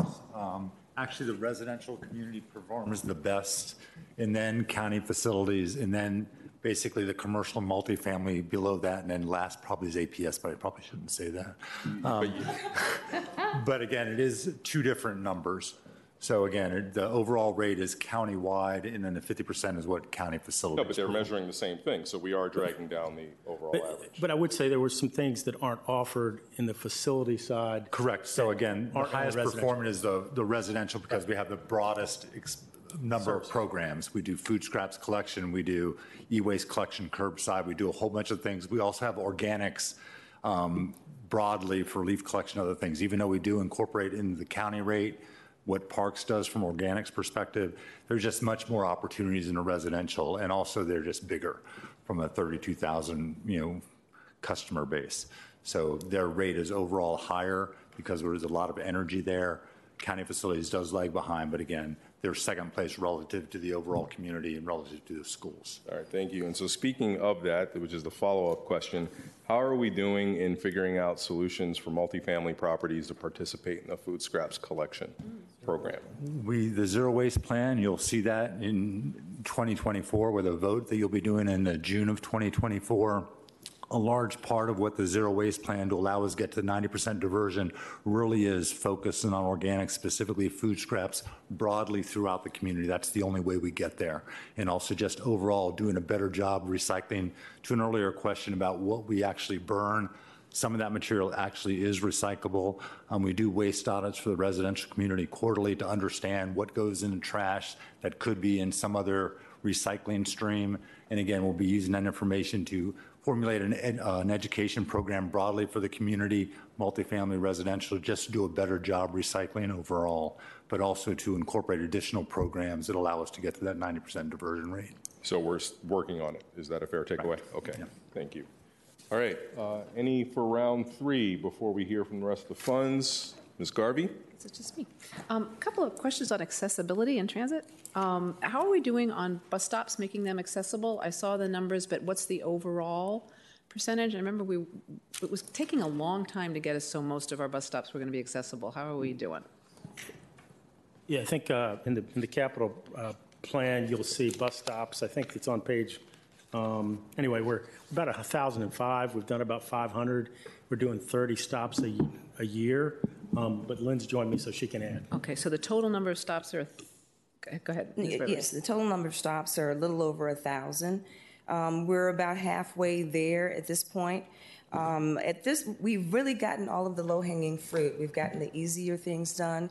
We're now reaching a phase where we need to get easements, utility relocations, so it's going to slow down just a little bit. We're programmed to do about 30 per year, but we're hoping that we can get more done. We've determined that they're going to take some things that need to get in hand, like trying to get easements in an increased way. But that's where we are right now. Okay. And do we think at all, I mean, I think we know, maybe we don't, the location of folks who might most need an accessible bus stop? Do we then kind of focus on those? You know, if you're only doing 30 a year, it would seem to me that you might want to do that. And I see Ms. Wong here. Yeah, go ahead, Wei. Yeah, just want to also sort of elaborate on the number. We are getting to the locations where we really seriously looking for other consideration, because, you know, dig once and try to improve. If there are Vision Zero safety improvement, if there are other things that can be combined with the transit station or transit stop. We work very closely among the bureaus to try to make those projects worthwhile. In the meantime, when you add components to that, that does add complexity, and sometimes you suffer a little bit on the pace. Okay, thank you. Yeah, 30 per year for 500 sounds like a long time, but thank you. And then another question, could you talk a little bit, and maybe Ms. Wong, this is for you, the STAR program, where is that at? Because I know there have been some, the contract, there have been some controversies. What's going on with that program right now? I can give you an update on that. So we provided a proposals last year with regards to some changes that we'd like to make on the rider guide and usage of the system to make the system more efficient. And our next move was to go out for public engagement about the proposals. Our transit services manager position is just recently filled, and so we were literally at that point before we were going to go out to the public. So we anticipate that coming up in the next couple of months. Okay, well, that's good, because I know a lot of folks are concerned that more efficient means actually worse service, and there's a big concern there. I understand that. So thank you. Thanks for the update. That's it. All right. Thank you all, and we're now ready for consideration of the other four funds on our agenda today: Stormwater, Utilities, Auto, and Boston Garage. Take it away. I will endeavor to proceed through this at an accelerated pace. All right, so starting with Stormwater. These shows our recently completed work like Donaldson Run Trip B and others underway, including Balsam Pond, Four-Mile Run Dredging, Cardinal School Vault. Slides are... Okay, good, go. We're now working with a handful of homeowners on a voluntary basis to acquire low-lying properties by negotiated purchase and sale agreements. And this image shows one of our first ones. Demolition is complete. And we also worked with DPR to try something new, a microforest. And it's this is in a neighborhood downhill from Tuckahoe Park.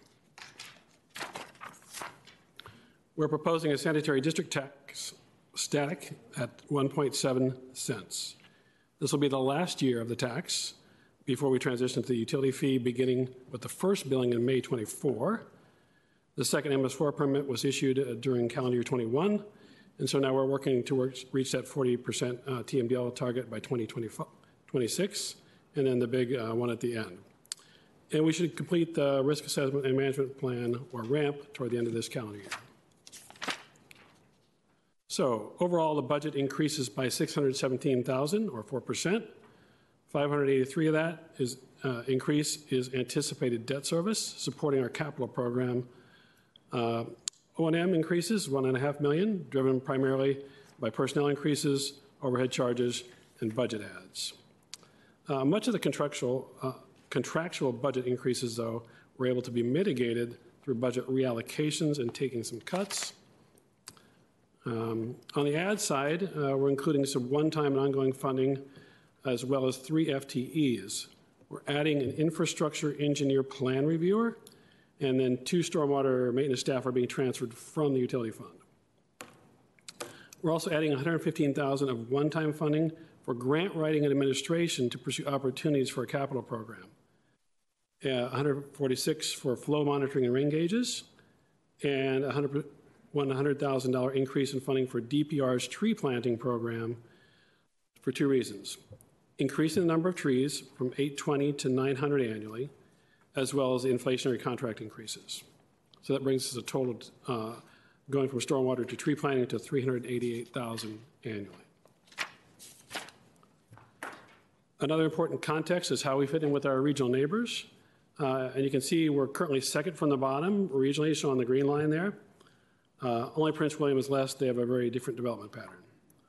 Fairfax City just adopted a utility model for 23. And only at the moment, Arlington and Fairfax are on a tax rate basis. The others are user fees. So the green star on this chart shows what the equivalent utility fee would be if magically right now the utility fund was under a utility fee, and you know, showed the burden shift to those properties because single-family homes have more impervious, relatively speaking. A better way to look at that, that was projecting forward for 25 and 26 when we implement. Our other neighbors, for purposes of this chart, are just conservatively shown flat. Our typical homeowner, again on the green line, will see that one-time jump next year, and then the rate and slope will vary by the program needs, depending on debt service and, of course, the pace of execution of our capital program, including the voluntary acquisition program, where the timing is a little uncertain. And then for anyone listening today who may have missed it, we had a work session here on the 31st of January to discuss the recommended fee structure, credit program, and implementation schedule for the fee that's shown on the flow chart wrapping around the slide on the bottom. We'll transition to a utility fee beginning in calendar year 24. So we've advertised a resolution on the stormwater utility and credit program for adoption in April.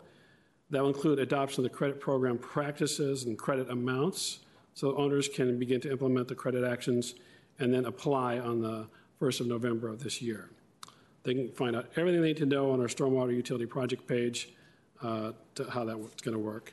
And then the first bill for calendar year 24 will go to property owners in May of 24. Take a drink of water. I always listen to my manager. All right, let's keep on rolling. All right, any questions on stormwater? I'm sure there will be, or perhaps not. No, we had that work session. Yeah. We had that work session. We have discussed this quite a lot. You've given an appropriate summary. I think as a general comment, I think we appreciate the level of creativity and the detail in getting us thus far. Don't take the lack of questions as being a lack of interest. You know we are intensely interested. But yeah, we did that just a couple of weeks ago, right? Yeah, exactly. All right, it does. All right, moving on to the Utilities Fund. Here's a nice snapshot of the Utility Fund's scope of infrastructure and selected O&M. First, I want to highlight some of the most strategic things happening in our utility space. Thanks to the great efforts of our regional partners, including the ICPRB and Arlington's Mark Schwartz, and an organized congressional effort, we can take initial steps to protect our access to safe and plentiful drinking water. Specifically, the Water Resources Development Act of 2022 authorized a study of secondary drinking water source for the National Capital Region, as well as providing important access to financing for the aqueduct. We're working hard to increase our resilience, and with Fairfax Water's help, recently completed a 16-inch, 4 million gallons per day interconnect with Fairfax Water. The meter is shown on the left. And then from here, we will start our next move to a preliminary scoping of another large diameter interconnection with Fairfax, which would provide us more.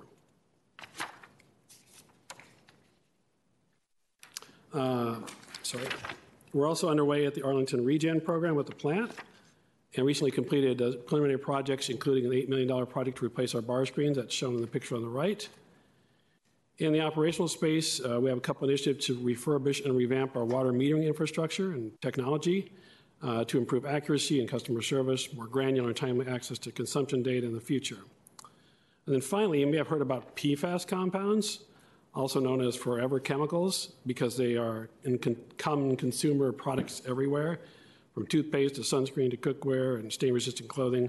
So we're closely monitoring any new regulations that may impact our water system and, of course, the plant. So overall, the proposed budget increases by $1.9 million or 2%.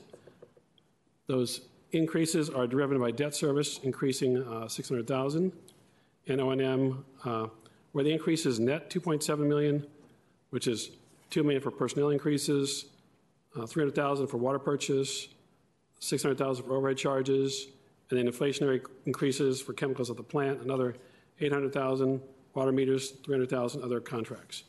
For those of you with great public math and listening, that was about a $4 million increase, but we're going to mitigate that through cuts and reallocations I'll go through on the next slide. And then we've also got the 540 for our transfers to the auto fund for EV upgrades and heavy equipment inflationary costs. So this slide shows the major strategies we use to mitigate those rate increases. Some of the bigger ones relate to our capital program, where we plan to use more fund balance than we had previously planned. And based on our program execution delays we're seeing in our supply chain and with our contractors. We also decided to defer issuing bonds for 1 year based on the current timing of the execution of the McMillan-Clearwell project at the aqueduct. I talked about that last year. Again, the Maplewood Solar Farm is generating those rebates, which also then benefits the utility fund since the plant is the largest electricity user. And then that enables us to offset most of the non-personal increases at the plant related to the chemicals and the biosolids hauling.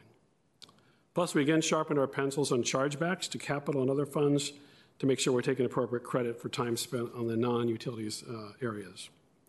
And then we made a budgetary adjustment to move maintenance staff from the utilities fund to stormwater budget, I just talked about in the other section. Overall, we made a number of cuts and reallocations across the fund to realign our resources with needs, including eliminating those 23 one-time expenses. We are proposing additional funding in three targeted areas shown here. In the customer service area, we're proposing adding one customer service rep at the call center to help us mitigate increasing call wait times for customers and to enhance the customer experience. And to fax comments on metrics, this is a perfect example where we have great data and we take action in the budget to improve that customer experience. We're also doing a version upgrade for the billing information system to enhance security. Because utilities is part of the county-wide EV conversion, this year it includes 4 replacement vehicles, water sewer streets, 2 vans, 2 pickups. More on that in a few slides when we get to the auto funds. And at the plant, we are also adding back a staff member at the warehouse. We had transferred that slot over to a need in TE&O, which was a good move, but we couldn't do without that additional body. A quick look at our proposed revenue and the fee changes. They're all on board reports for the board's consideration. The rates are proposed to increase, comprising a 2% revenue increase. That equates to an average household increase of about $26 per year, or 3.5%, for that median mythical 48,000-gallon user. For commercial and multifamily, it's about a 2% annual impact. We're also proposing to increase meter installation charges as well as infrastructure availability fees They are both based on the recommendations from the 2021 rate study where we do that incrementally. So this provides the context for our proposed rates and our general regional competitiveness. Again, we're shown in the green line here where they, even with the proposed changes, we still remain among the most economical utilities in the National Capital Region. Moving to the auto fund, unless there are any questions on utilities. Why don't you keep going and we'll see if we'll collect them at the end. So year to year, we move around with the auto fund depending on what's due for replacement, how much it costs. We are continuing to experience that significant inflation pressure for heavy equipment. So for example, a medium dump truck to configure to fight snow, in 2012, it cost about $100,000. Now it's $175,000. Our equipment bureau is working really aggressively with the help of staff and the facilities team and the air team to meet that board's policy direction to replace vehicles wherever feasible with electric.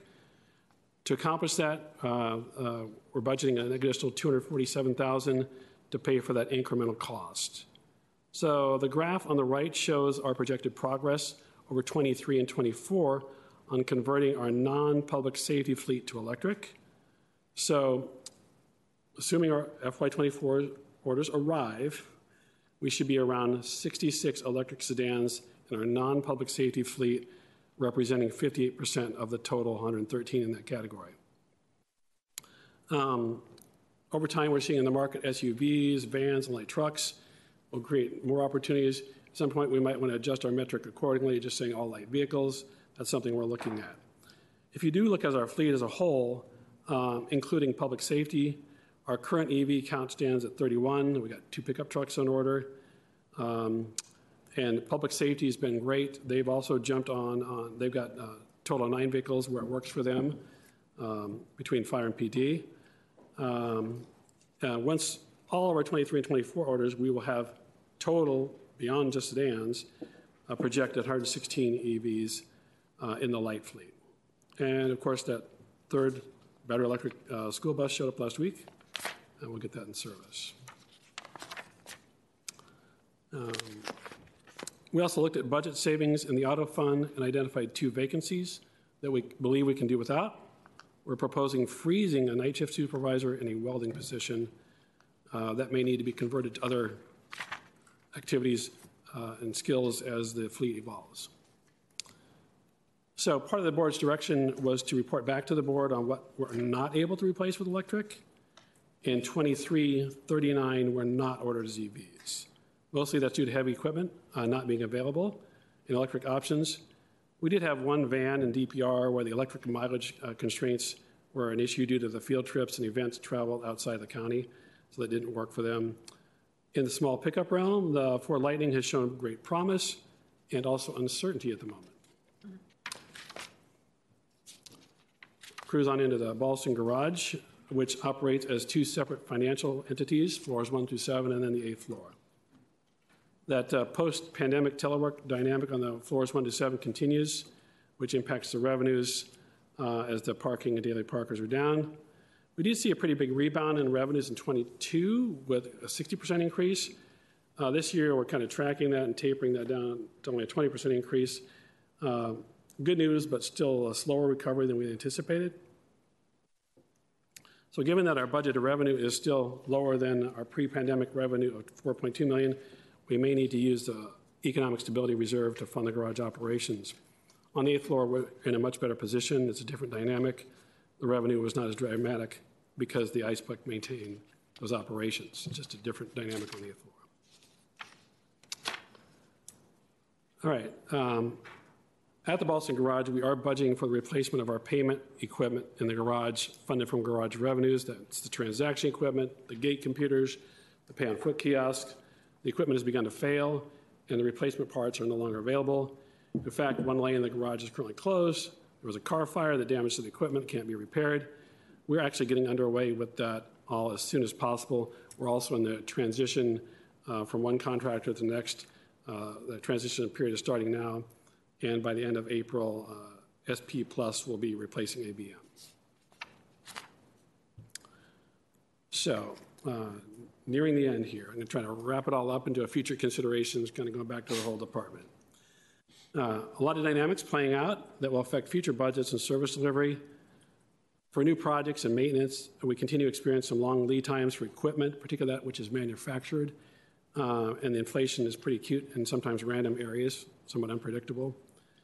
As we pursue our CEP roadmap and our aggressive carbon neutrality goals, so are many other people, both public and private. So the manufacture and delivery and part stream and the maintenance contracts for things like charging equipment aren't really where we want them to be yet or predictable. The ongoing telework with lower traffic volumes, I'll say two things. And the lower peaks, it creates an opportunity for us in some ways because we can kind of transform the right-of-way, but then it's challenges for our transit ridership at the same time. So we'll know more about Metro's better bus, and we'll see how it affects our art service going forward. Like last year, we are still having certain skill sets that are very hard to fill, and those vacancies affect capital maintenance execution rate. The board, for example, authorized an EV person for facilities management last year. It took us almost a year to get that person on board. They just recently came on board. Vehicle and driver safety technology is another fascinating area. It continues to evolve in amazing ways that will make us even safer on the road for our own drivers and other drivers. But we have to kind of bring our drivers along with that. Not everyone likes their vehicle telling them what they're doing wrong. And, you know, whether it's rolling through a stop sign or not signaling a lane change. But then again, you know, keeping the vehicle safe and keeping your CDL license is really important. And so our drivers might appreciate knowing that they're starting to drift across the lane. So those are some of the dynamics. On a positive note, we really, I think, integrated equity analysis pretty well in our program delivery. You'll see more for Christine when we report on the Vision Zero. And of course, we continue to have more work to do to figure out exactly how we're working things internally within our team and within their needs. So we'll continue to evolve there. That wraps it up. Back to questions. Thank you. And you know, why don't we perhaps leave that future consideration slide up there? It might spur some thinking or some thoughts. But we also just went through the utilities fund, the Auto Fund, thank you, and the Boston Garage. Mr. DeFerranti to start. Thank you, Mr. Chair. I saved up questions. I did want a couple of questions actually in the water area. I think fiscal year 22 saw a little tick up in system breaks from 45 to 59, and I wondered if you could talk about the background. You know, in the course, there's been a lot of discussion of infrastructure. We had the chain bridge work that was done, I think it's 2 years ago now, but it's on page A49, and I know it off the top. You can follow up later. I just, it's hard to prove a negative, and folks often are worried about our water system and proving that we're lining and relining and using the technologies is key, but I just wondered on this specific point if you had any context for the slight uptick. Yeah, I think we'll follow up on that specific year, but I would say this is for sanitary sewer overflows in our system, and we have a pretty aggressive lining program, so I think that number varies over year to year based on, you know, high flows in the system, rainfall events, and multiple factors, but these are just monitored, and so it did tick up. I'm not sure on the 22 what the actual tick up reasons were, but it varies over time. But we have invested. The thing that we're doing to prevent those sewer overflows is lining our sewer system, which we've made great headway on at this point. So I think we'll have probably more to provide you in that as part of the PAYGO presentation, maybe with utilities. Great, thank you. Ms. Crystal. So just one quick question. I was thinking this might show up in the auto fund. Mr. Manuel, I thought I heard you mention that there was the plan is to decrease our non-public safety fleet by 15 vehicles. Is that right? And would that show up in the auto fund? And if so, is there not cost savings associated with that? Well, so for example, we cut the 3 vehicles in, here over Court Square West. So that does show up, but the math gets a little more complicated when you start talking about conversions of vehicles. Again, the fleet that's publicly available, or readily available to us from the manufacturers, continues to kind of drift away from sedans to, if you've tried to rent a car lately, but they have like small, medium, extra large SUVs, right?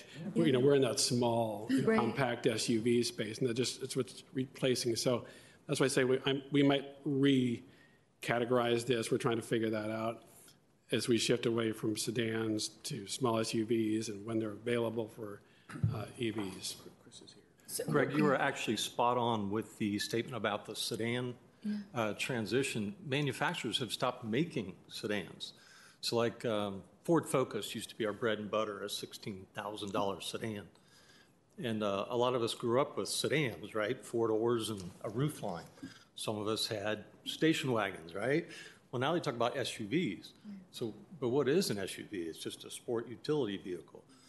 So as the manufacturers produce fewer and fewer sedans, so decreases our supply. That's really all it is.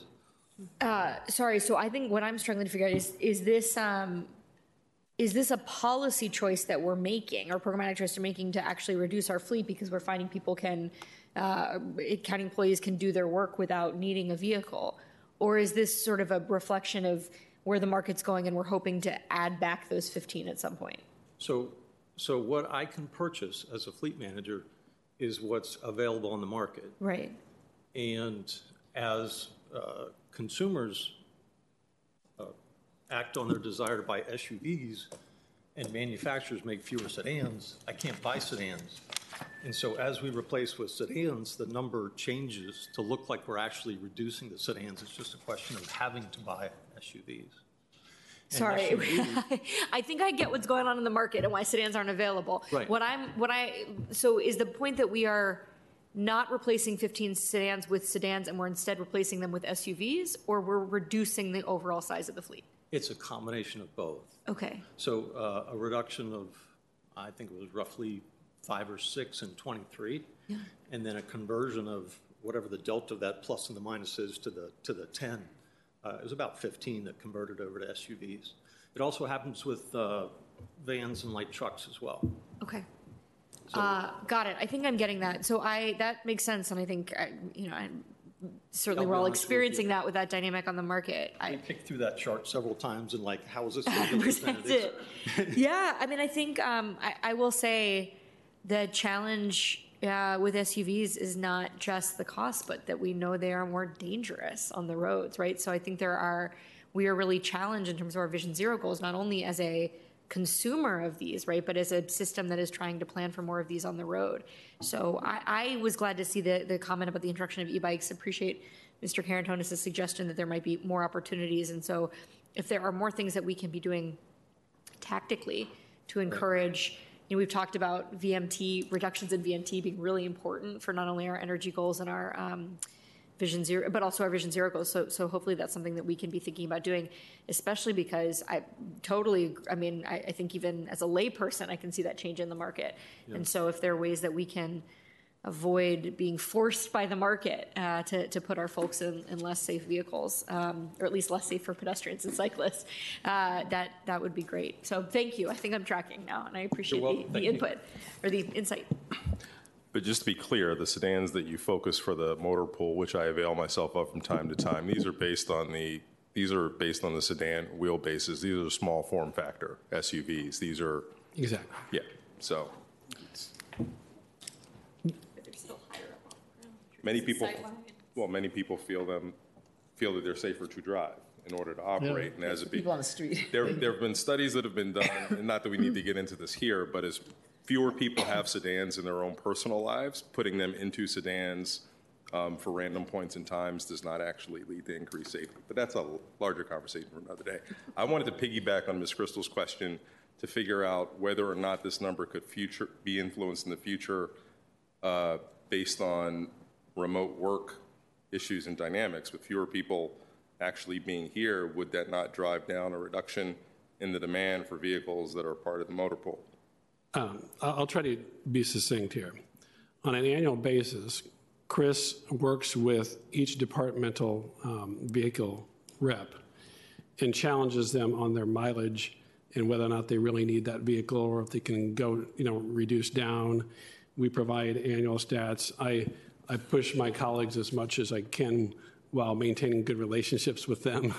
So I assure you that we have those conversations on an ongoing, rather aggressive basis to get people to drop vehicles or to pick up an older one or to hold back, because, well, the greenest option is to get rid of the vehicle. Sometimes the next greenest option is to hold off on the purchase and just see if you're really still going to need it. It's like, okay, so you're not comfortable now, but maybe next year just hang on to this one because your mileage is low. So we have ongoing and aggressive discussions on that. The only thing I would add with that is this is not the first year we've reduced the motor pool. It's constantly, we work with the Facilities Maintenance Bureau staff. And so just the introduction of what we're talking about with the e-bikes, if that has an impact over the next fiscal year, we could come back with some additional recommendations. But it's something we're constantly monitoring at this point. Yeah. Ms. Garvey? Oh. Yeah, thank you. I don't have any questions on the Stormwater Management Fund, but just want to recognize how far we've come since that storm in 2019. I mean, I think it was this is all we were talking about for a while, and we made a huge lift, and now we're kind of on, I don't know if it's cruise control. There's probably a water metaphor with boats or something. But anyway, thank you for the work because I think it's really important. It's good to see it continuing forward because we all know we're going to get those storms again. I had a question about resiliency. I think we've got the 32 million gallons of water storage in water tanks, and then we're connecting up with Fairfax. So 32 million gallons, if we suddenly had to only use the water we had in storage for some odd reason, how long would that last, Arlington? Yeah, it's probably a little over a day and a half. That's our average daily is in the 21, 22. So I'd say it's between a day and a half for our storage. And the health department requirement specifies that kind of storage volume for a community with a water system. It's so a good idea. It's not a week. You'll have relatively little time. Right. So we're connecting with Fairfax so that if we end up with something more than we could get water from Fairfax, and how much do we think we could get from there? And is that a two-way thing so that if Fairfax has trouble, they would get water from us? I'm guessing, yeah. We think with this new interconnect, it would be roughly about 15 to 20% of our typical demand. That's why I mentioned very briefly I'm wanting a lot more than that, so I can sleep better at night, and for the community to sleep better at night. So we will. We're just kind of in initial phases of discussion there, on an alignment study and a scaling. Got a great relationship with the Fairfax Water team, and we will be bringing hopefully more to the board in the future. Yeah, that'd be great. It'd be a fun community exercise sometime to say, okay, let's pretend there's an emergency. Everybody use as little water as possible for a day, and let's see how we do. It'd be interesting. Thank you. I have another question on water. Are we measuring PFAS in our water at this point? We could have a whole work session on PFAS, and we don't have time for that. Well, yeah. But I'll try to be succinct. The ability of us to measure it is questionable. The EPA's put out health advisory limits that are about that we can't even measure. Okay, so maybe I may get a briefing on this later, not now. Yeah. But yeah, no, it's an interesting space where we're exploring the boundaries of technology and science here. Thank you. Yeah, CPC's got a 4-hour program coming up, and I don't think I can give 4 hours, but I might ask you guys for a 45-minute briefing. And then, seeing as our chair is busy, I'll ask one more question. It's my understanding we're working on capturing methane gas from the water treatment plant to be used into, is this the case? I didn't see anything about it here so is that happening, and is that costing us money as we try to work on that? For the RNG usage? Yes. Mike Collins advised us this week that the solids master plan, the plant has now hit the streets. So we're underway with the design, trying to secure a design build type contract for that to move forward. But I would say that element of providing the gas and designing that and implementing it is just started with that phase of the project. And then equally, Lynn Rivers is looking to secure that RNG contract for the transit fleet that we also discussed recently. So those two elements are working kind of concurrently. But a big milestone that the Water Pollution Control Plan is embarked on with the getting that procurement on the street. That's great. So there'll be a budget impact like next. There's not a big budget impact right now because we're just. But, well, it's already the budget. I think there's $170 million for that project already budgeted. I didn't see it. Okay, thank you. So. It's a CIP. Yeah. Okay. Thank you. Yes, it would be in the CIP, not in the budget. Right. Yeah. Thank you for the reminder. Appreciate it. That's it. Okay. Thank you, Mr. Karantonis. Thank you, Mr. Chair. I have to say, great news on the Fairfax Interconnect.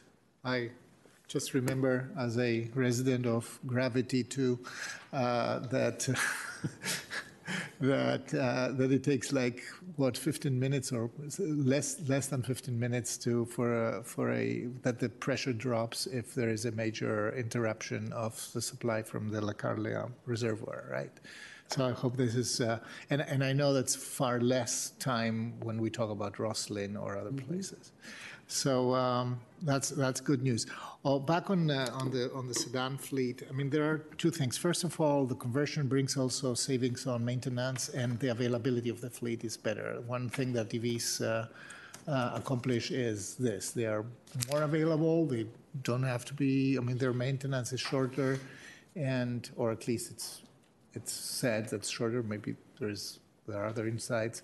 So that adds an additional efficiency parameter. So do we account for this kind of savings? And to Ms. Crystal's remarks, EVs, unfortunately, are heavier vehicles, even if they are small. They're way heavier than their equivalents in the other world. This is how I interpret the higher safety standards and implementing, using modern technologies to make driving safer. So I guess that in our specs, when we buy these vehicles, we include these specifically because these are vehicles that, if something happens, is far more, impactful. An additional wrinkle to that. We are spending a lot of money on EV infrastructure to charge our EVs. One part that makes EVs more available is to be able to charge them fast. So not only with trickle charging, which we can obviously manage very well, but also fast charging. And I've seen that you are including two safety vehicles in the new conversion fleet. So I find this fascinating, interesting that we can. Making roads and safety vehicle conversion. So if you can comment on that. Well, the only comment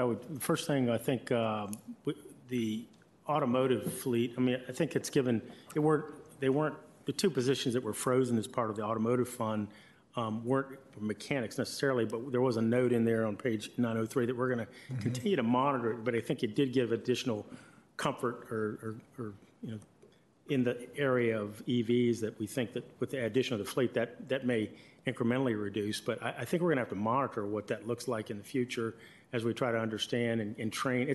As we've talked to transit properties, it's a whole retraining of the workforce. If we get a higher penetration of rate in our fleet, as we do that, it's going to change what our mechanics have to do. So appreciate that. And I think Chris Allison, who joined us earlier, is tracking that and well aware of that consideration. Yeah, I mean, I'm also aware that for a certain time we will have both maintenance tasks, and I'm worried about that. So because this is a lot, we haven't transitioned yet, so we have to maintain both, right? Okay. All right. So a couple long-term questions for me, and then back to Mr. DeFerranti. So as you think about the future, and we're mindful of the big jump in the household solid waste rate this year, and Mr. Robertson's useful reminder about the regressivity of such a tax. Are we exploring other mechanisms, maybe thinking about collecting for household solid waste, like unit-based pricing that I know is done in some European and Asian countries? Because as it exists now, there is absolutely no incentive for anyone to do the right thing other than their own conscience and desiring to be ecologically forward-thinking. There is no actual price incentive since all of the costs are spread around equally.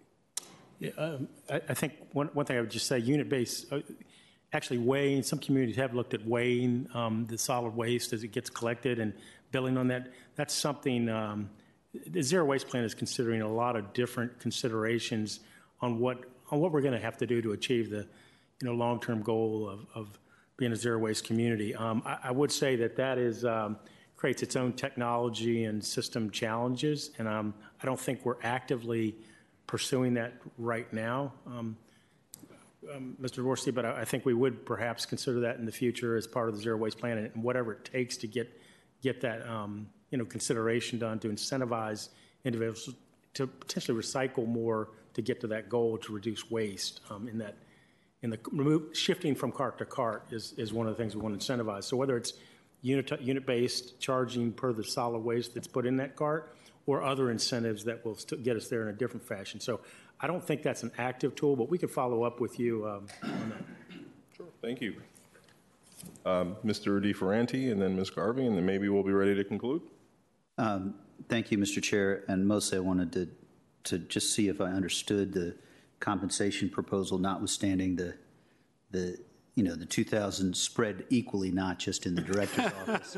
But it's a 4%, the proposal is a 4% plus 4.5 plus the one time.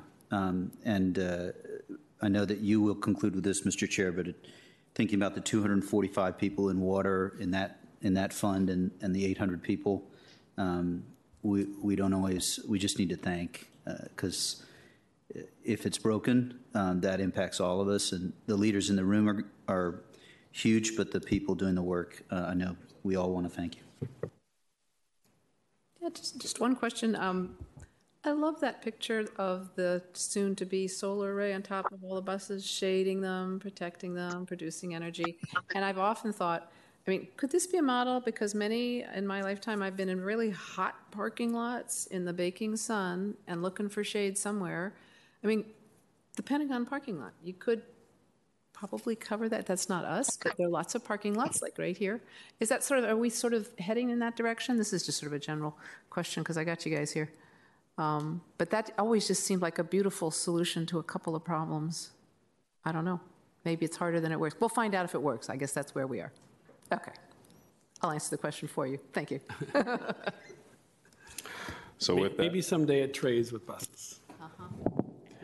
So with that, very apt that Mr. Karantonis kicked us off by talking about this being the Department of Everything Under the Sun. For many Arlingtonians, or for all Arlingtonians, your department touches them in ways that are critical for their satisfaction with the community and for their view of what is a high-functioning municipality looks like. So unfortunately, it means that when you hear from them, it's typically because something has broken down, which creates not just an urgency in remediating the issue, but dealing with someone who is really, really at a high point of stress. So I love the investments in customer service to facilitate and help that. And just overall, I know we ask a lot of you. Actually, I'm not going to apologize for that. It's important. It's big, and we need the Department of Everything Under the Sun to deliver in all of the ways that are going to make our community better. But we thank you so much for sharing these plans and also how you're really operationalizing this within the upcoming budget. So thank you all. You're certainly welcome. We thank the board's support, and we have an amazing team out there. All right. And with that, we are adjourned. Thank you, colleagues. Thank you.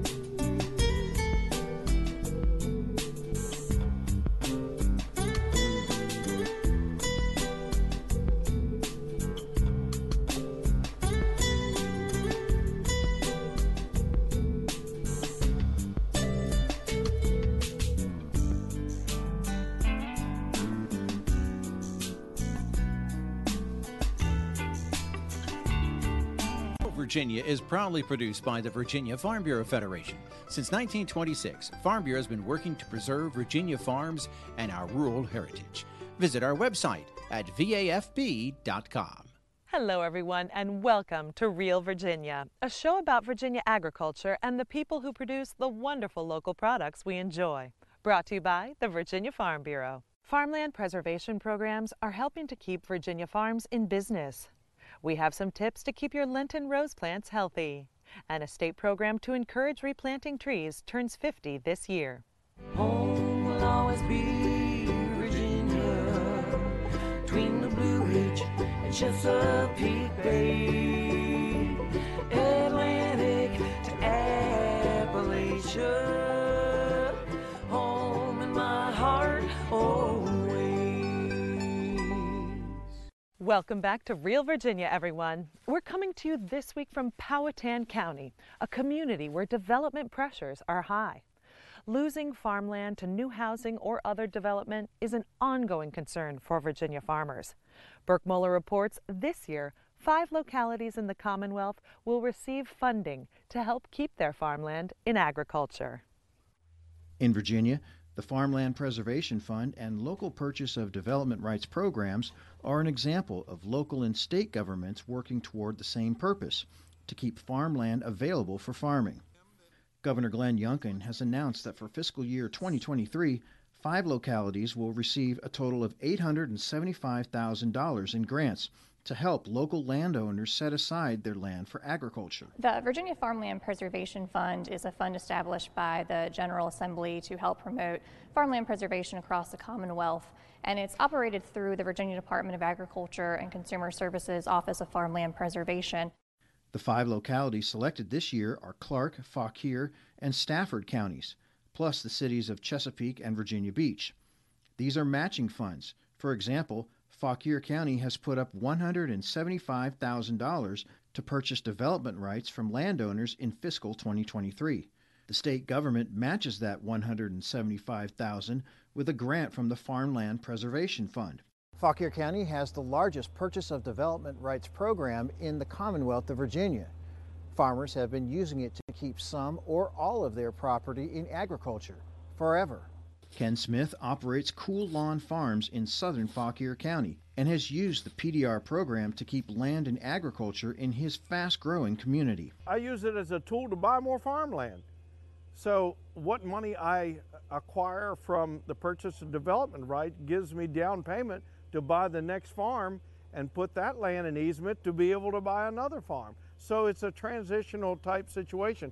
We've grown from 278 acres to now over 1,200 acres by buying additional farmland surrounding us, and these are all contiguous properties. In addition to buying land, Smith has also been able to purchase capital improvements. When completed, this facility will be able to milk over 300 cows per hour. He's also expanded his dairy business into a creamery, Moo Through, which his daughter operates. We've been in business 11 years now, serving almost a 500,000 customers a year at our several locations, one in Remington, Virginia, one in Charlottesville, one at Lake Anna, one at Winchester, one at Hillsboro, and one at Warrenton, Virginia. Virginia Farm Bureau has supported the Office of Farmland Preservation and has advocated for additional funding for the program. We work with localities and county farm bureaus who are interested in establishing these programs to help them understand the possible benefits to both localities and rural landowners. Farmers like Smith also see lower real estate tax rates once they sell their development rights. But for him, what's most critical is the ability to pass on what he's worked hard for all his life. The most important thing is to leave a legacy and to protect other family members who might not be interested in carrying on the legacy or holding the property out of development, and then they might want the most value out of it. So what you've done is you've made the decision for your property because you own it, and you should have the right to make that decision for yourself, how you want your legacy to carry forth in future generations. So you could put a stake in the ground and say, this is what it's going to be, and you're going to see green grass or open fields and farming the rest of your life and your children's lives. Since the program's inception in 2007, the The Office of Farmland Preservation has helped provide nearly $13.2 million in state matching funds to permanently protect nearly 15,000 acres across the Commonwealth. In Fauquier County, I'm Burke Moeller reporting.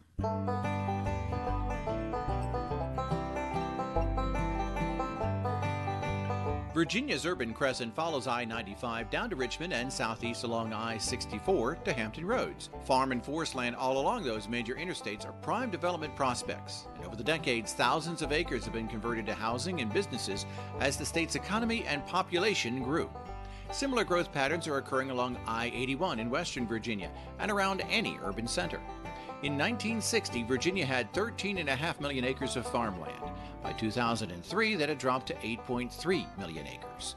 Each community and property owner has the right to decide how and whether to try to preserve nearby farmland.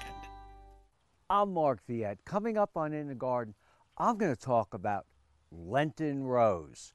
So stay with us. We're stronger together, especially at this difficult time. For over 90 years, we've watched our membership grow, and we're honored to be part of such a special community. Thank you to the farmers who provide for us every day. Virginia Farm Bureau is proud to serve our members, their families, and to give back to our local communities. That's the Farm Bureau way. One of the earliest garden plants that you can enjoy in late winter and early spring is the Lenten Rose. Mark Viet has some tips on how to take good care of these beauties in the garden.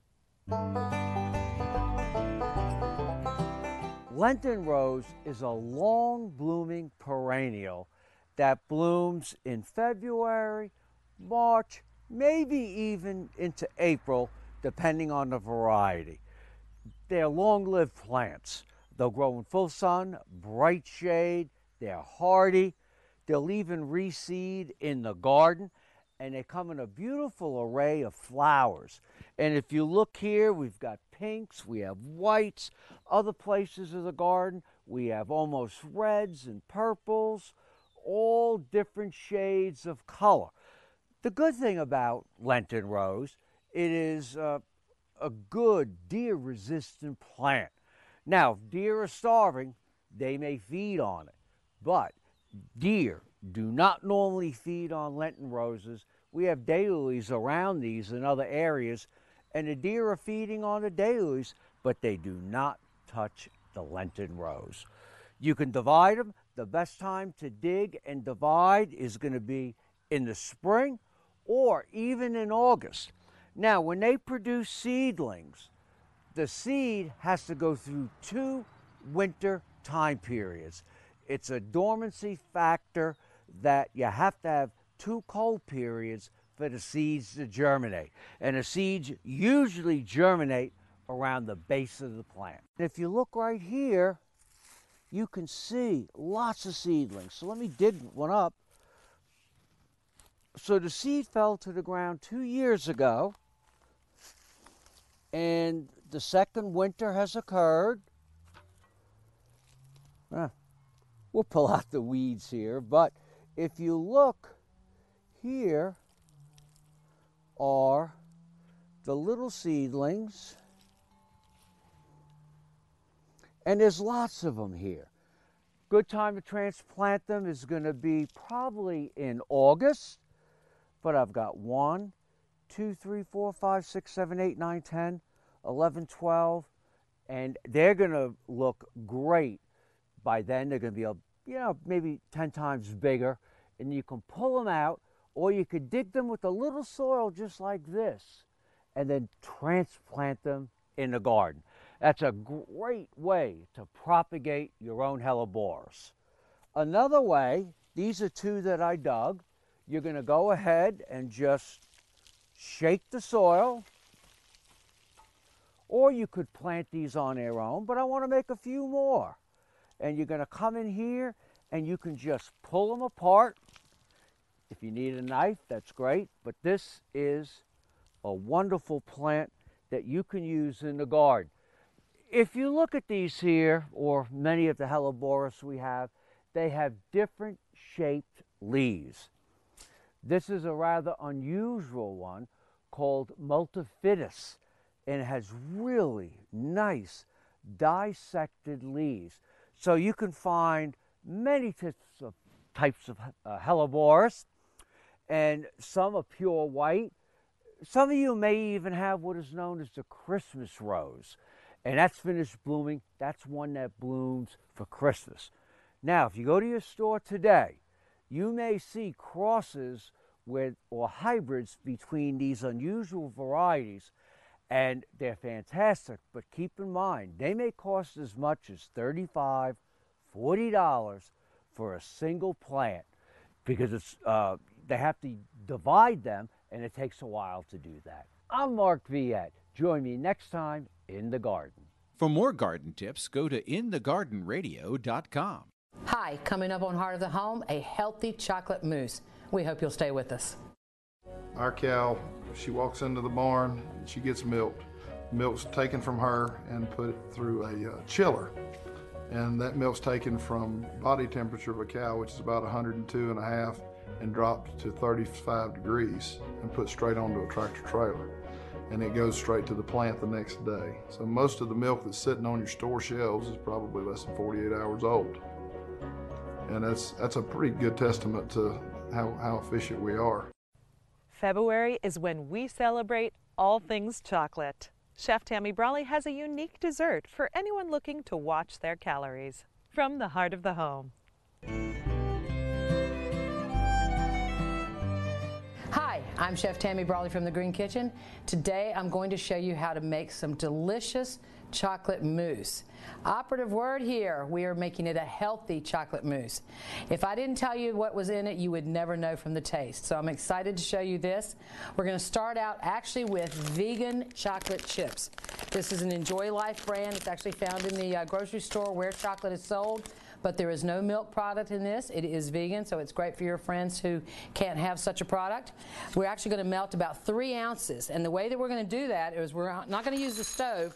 We're actually going to use the microwave for this. So you want a nice glass bowl, put about 3 ounces of the dark chocolate chips in, pop them in the microwave for about 20-second intervals or so until they're completely melted. So as you can see, we went in for about 30 seconds at that moment. I take them out and I'll stir them up with a spoon, pop them back in, bring them back out, stir them again until they're completely melted. It's melted quite nicely, and now I want to sweeten it, and we are going to sweeten it with some delicious Highland County maple syrup. If you guys have never been to that festival, you're giving yourself a disservice. So try that out in March, and we're going to stir in some maple syrup into our chocolate. Just want to get that nice and combined. And it's going to wait on the side for a few minutes while we put some other things together here. And you might be asking yourself, why in the world does she have avocados on her cutting board? Well, this is going to be the thickener for this healthy chocolate mousse. We're going to split our avocados. We want to take our pits out. Sometimes they're a little tough. I don't recommend, if you've never done this before, that you do it. We might have to use a spoon. There we go. Avocado is a fat, but it's a good fat. We're going to go back to our food processor here, or to our food processor. You want to scoop out all the avocado. We used 4. If you're only serving 2 people for dinner or dessert, then 2 avocados, cut the recipe in half. It's totally fine. This probably makes about, I don't know, maybe about 3 cups of pudding or mousse. All right, so we have all of our avocado halves in our food processor. We're going to turn that on. Just going to get it nice and smooth.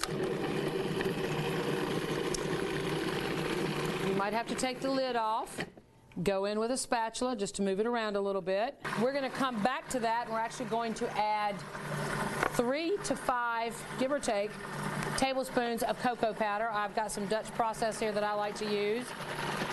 I actually like to turn this off before I add it. I can see the avocados are blending quite nicely here. We're going to go ahead and add, let's meet in the middle. Let's do 4 tablespoons. So we've got a heavy Dutch process cocoa here, and then we've got those dark chocolate chips that we're using. You want to get that blended again. Take off the lid, run your spatula through.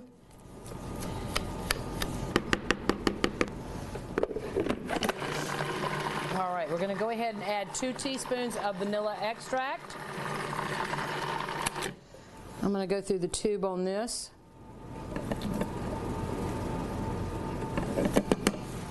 Turn that back on.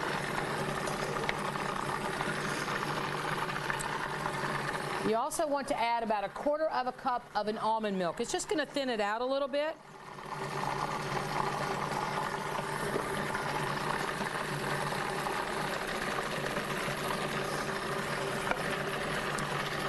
And now for the last bit of the recipe, we're going to add that delicious melted chocolate that's been sweetened with the maple syrup.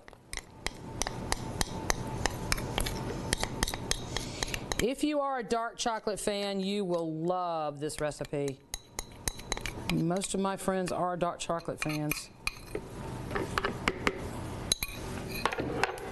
Back on the food processor for just a moment, and it's done.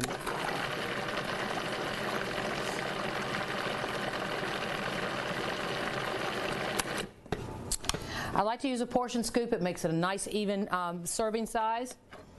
If you can't get it into the food processor, you can take it off the base, but I usually do pretty well with that. So you're going to drop a chunk in.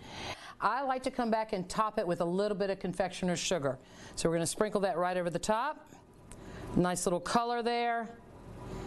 And if you'd like, you can let this thicken up in the refrigerator. It would certainly help with that, but it's delicious right out of the food processor. I'm Chef Tammy Brawley from The Green Kitchen. Join us next time on Heart of the Home. Recipes from the Heart of the Home can be found on the Virginia Farm Bureau website at vafb.com/recipes, as well as on Chef Tammy Brawley's website at greenkitchenrichmond.com.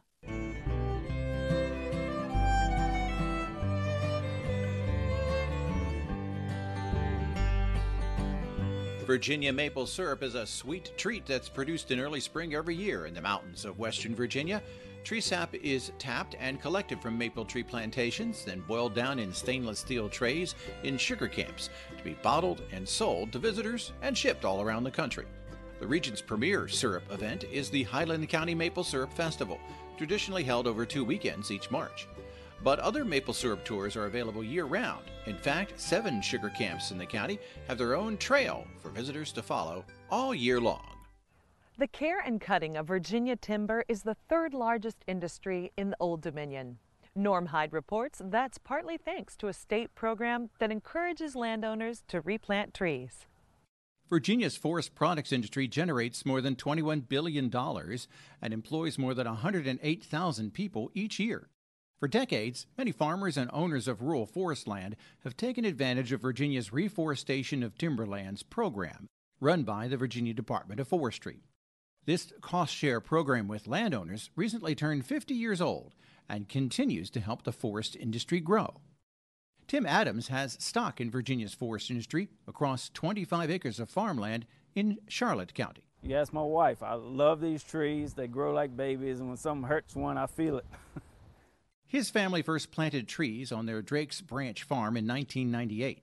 Years later, Tim made his own investment in renewing the forest land.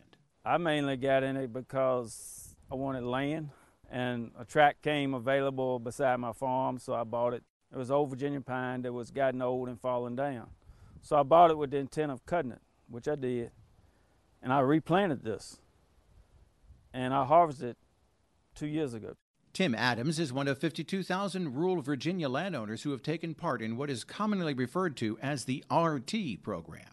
The RT stands for Reforestation of Timberlands program.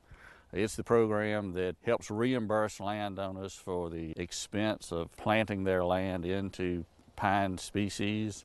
It reimburses the landowner about 1/3 of the cost. Just like any other cost, those costs go up every year. And it gets more and more expensive to convert these areas or to replant these areas. Miller Adams is a forester in Charlotte County with the Virginia Department of Forestry. A 1966 survey of Virginia forest land found that pine trees were being cut faster than they were being replanted across the state. To encourage landowners to replant pine trees, the General Assembly enacted the RT program in 1970. It's funded by the Virginia Forest Products Tax, which is matched by Virginia's General Fund. To date, landowners have reforested more than 2 million acres through the RT program, giving a boost to Virginia's third leading industry. It's a win-win not only for the landowner, but for the general public that's going to use the products that come off of these areas. A lot of this timber goes into the pulp and paper market for paper, cardboard, 2x4s. On average, it takes 15 to 20 years for a landowner to earn a profit from selling their timber, so it's definitely a long-term investment for them. The RT program caps projects at 100 acres per year per landowner. Foresters like Miller can connect them to a planting contractor and help them get the best return on harvesting their acreage. Kind of hard for some people to conceptualize, but our forests are a living thing. And age certainly plays into that. So we can have times that forests just become in a state of decline. And at those times, we can look at harvesting that forest for the products that it can produce and then plant our younger trees that can be a future crop. So it's an evolution that's occurring over the landscape. And then another important thing is these trees have benefits for wildlife and recreation. A lot of our landowners hunt or just may enjoy being outside. Miller says nature will eventually prune old growth forests on its own, but controlling what grows and where offers the best chance of profitability. It also keeps a steady flow of timber for local markets. It really helps get the ball rolling and get these stands established. The best thing to own is land, and why not make money while you got it? Landowners like Tim Adams carry the cost of the land over the years through their property taxes and insurance. But through the RT program, he and other participants see some financial incentives to keeping trees on the land. The RT program offers landowners a partial reimbursement for site preparation, planting, and release cutting, as well as the removal of other trees from pine stands. Miller Adams says there's an application that outlines landowner responsibilities and expectations. You can learn more about the program at dof.virginia.gov. Search for the Reforestation of Timberlands program. In Charlotte County, Virginia, I'm Norm Hyde reporting. We're so glad you could join us this week to celebrate all the bounty Virginia has to offer. From the kitchen to your home and garden to our beautiful wide open spaces, we are proud to say that this is real Virginia. For everyone from the Virginia Farm Bureau, thanks for watching. Make it a great week.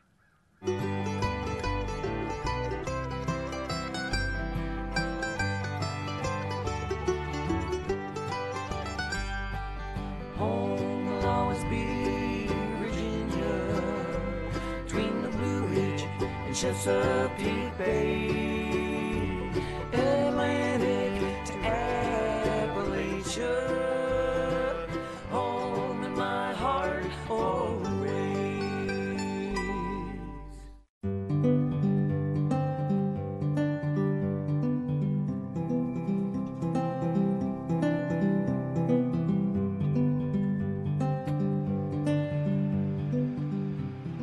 We know that farmers don't always get a chance to hear from the folks who use their products in their homes and on their tables. So we visited the State Fair of Virginia to get some thoughts from our fairgoers on what it is that you do and how it impacts their lives every day. I just want to say thank you to all the guys. We've got some wonderful farmers in Powhatan. We've got probably the best farmers in the world right here in Virginia. And we want to say thank you. We know it's a tough job. It's not a whole lot of big money rollers, but we want to thank you, and God bless all of you guys. I'd be happy to turn around and tell that farmer, male or female, exactly how appreciative I am for all the hard work they do.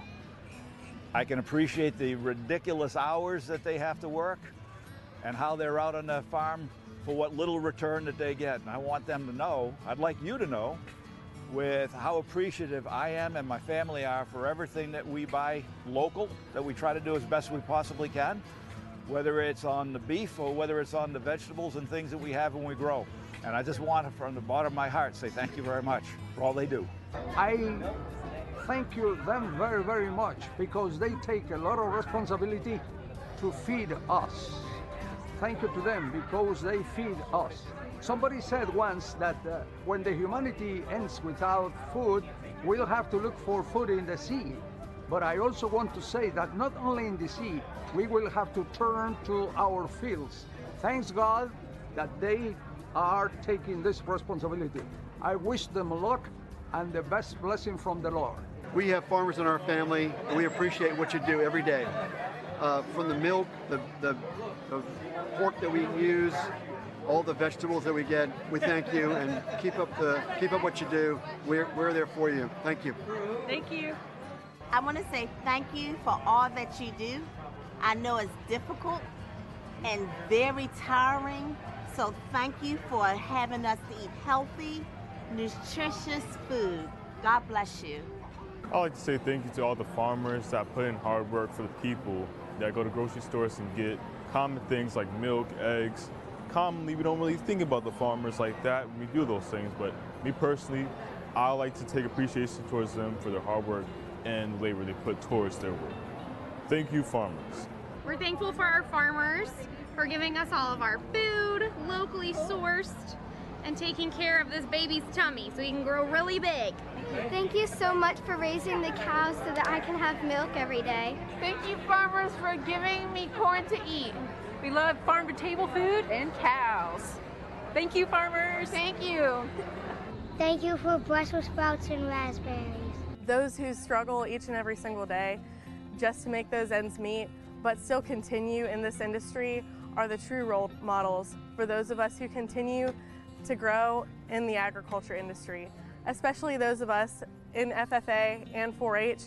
We youth organizations look up to you as you're the leaders of this industry, and we learn and we thank you for all that you do to help continue to support us. Farmers are role models to me because they work so hard to get their job done. Their job never ends. It's always at home or at a different location, and they are probably the hardest workers in our country. They're role models to me because they have taught me important skills that I can go out and use in the real world, and without them I wouldn't have these skills. I wouldn't be able to stand in front of this camera and talk to people with public speaking skills, and also how to properly take care of animals. And I really look up to and I'm grateful for the farmers in the past who have allowed me these opportunities. I just wanted to thank all of the farmers both in Virginia and across the U.S. for your amazing sacrifices that you make daily. You are the unsung heroes of both the FFA and our nation, and we truly appreciate everything that you do for both our organization and for us as a people. We really appreciate farmers because we wouldn't be able to go about our daily lives without you, and we wouldn't have 3 meals a day. It'd be really hard, and without you providing that, so we like to thank you for that. Thank you farmers. Thank you, farmers. Thank you, farmers. Muchas gracias a los granjeros de Virginia. Thank you, farmers. Say we love you, farmers. We love you, farmers. Thank you. We appreciate everything you do. Thank you for all that you do and all the foods that you give us. Have a good day and keep up the good work. Thank you, farmers, for just the produce, and so we can eat fresh and clean, and so we can stay healthy. Tomatoes, peppers, and strawberries. I want to be a farmer when I grow up. Thank you, farmers.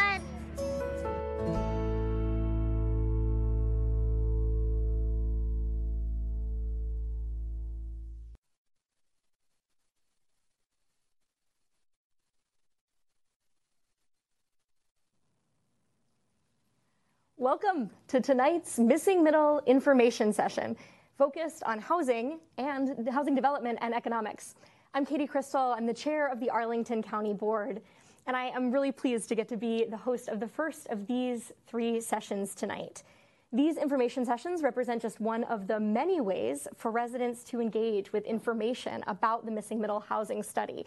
As the board, my colleagues and I deliberate potential zoning changes, for more opportunities to learn and to give feedback and to read about how previous input has been incorporated into the study over the past 3 years, we encourage you to check out the project's webpage, where you can find a lot more.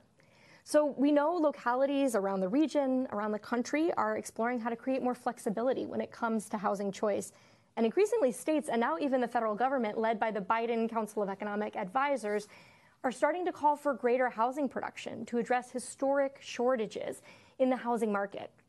This means that we have a lot of case studies and some good national experts to learn from. Before we launch into the substance, a word just about where we are in the process of the Missing Middle Housing Study. Following a recommendation from the 2015 Affordable Housing Master Plan to investigate more housing options within single household neighborhoods, the the county board requested that the missing middle housing study be initiated in 2019. The missing middle itself is one of 6 pillars. Together, they form the Housing Arlington umbrella. Missing middle specifically explores if varying housing types could potentially help address Arlington's limited housing supply, choices, and range of prices. The Missing Middle Housing Study started with extensive research on our regional economic conditions, on the history of housing and zoning in Arlington, and our existing land use policies. Then, over the past 2 years, county staff and partner organizations have sought feedback from neighborhoods, individuals, and groups throughout Arlington, starting from a pre-scoping phase 0 all the way to phase 2 over this past summer.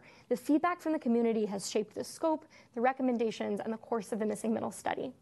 Last year, we specifically asked staff to help identify some of the housing forms that, if allowed in Arlington, could potentially offer alternatives to the 5 and 6 and more bedroom single-family homes that are being built when older homes are torn down and that sell for prices that are out of reach of most Arlingtonians. So the draft framework offered by staff is intended to offer insights about possibilities. We learned that if we were to expand the types of housing options that could possibly be built in Arlington, the cost of these homes would vary based on their style, their size, their location, where in Arlington they are, and market forces.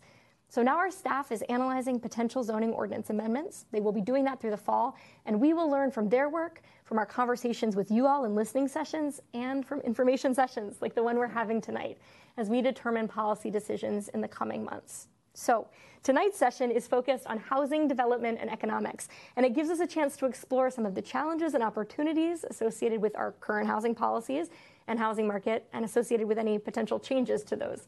So we are so glad to have some special guests with us to answer the most commonly occurring questions. Why is housing getting more expensive? Why are modestly priced homes being torn down when there's a desire for these kinds of homes? What are other localities doing about this? And what can we learn from them when it comes to zoning reform? What will be the impacts of zoning change on what type of housing gets built and how much it costs? So a lot of good questions to dig into. Before we launch in, I'm so excited to introduce our panelists and to have them also introduce themselves. We're joined today by Callie Seltzer, who's a principal with HRA Advisors, Miranda Carter, a longtime Arlingtonian and a local realtor, and Eric Maribojoc, who's the executive director of the George Mason University Center for Real Estate Entrepreneurship. So I'll ask you all to just take a minute, tell us about yourself and your interest in issues of housing and economics. Callie, do you want to start? Sure. I'm Callie Seltzer. I'm an urban planner. I focus on housing issues, and in particular, housing systems and what isn't working in our cities to get at supply and affordability and create diverse places.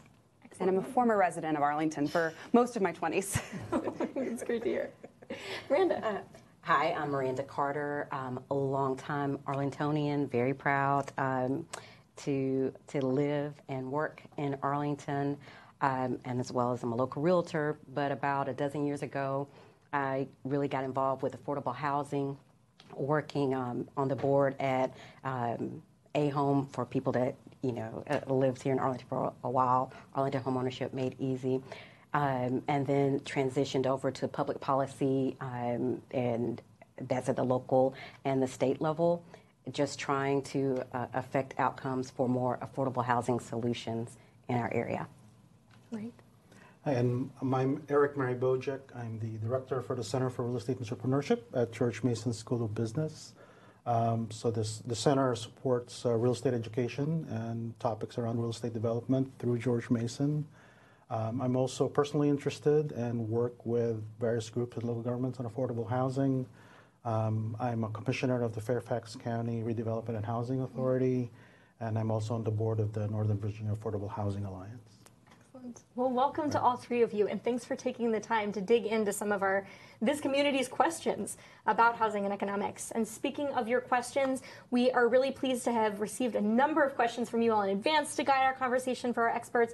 But if you're following along at home, we would still love to hear from you. So send your questions in real time. If you're on the Teams, you can send those in via the chat, or you can call us, 571-348-3053. We would love to take your questions for the panel.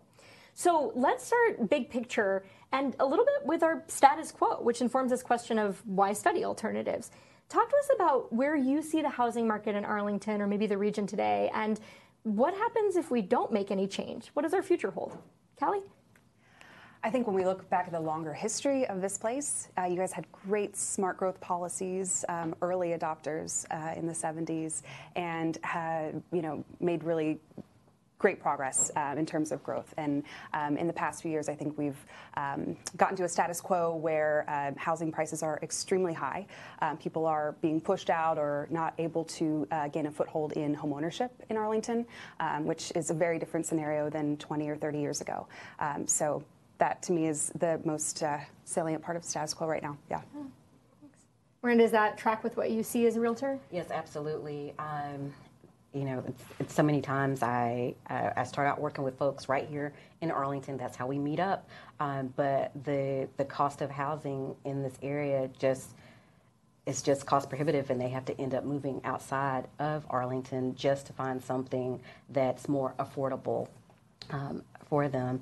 And of course, you know, I've lived here, and we've all seen and tracked how our housing values have just, you know, almost doubled in the past couple of years, and it doesn't seem to be any end in sight with the housing prices with the limited supply that we do have right now.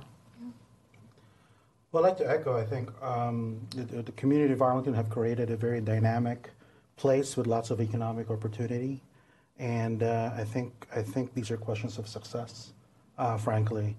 Arlington is poised to grow by another 60,000 residents, I think, in the next 20 or so years.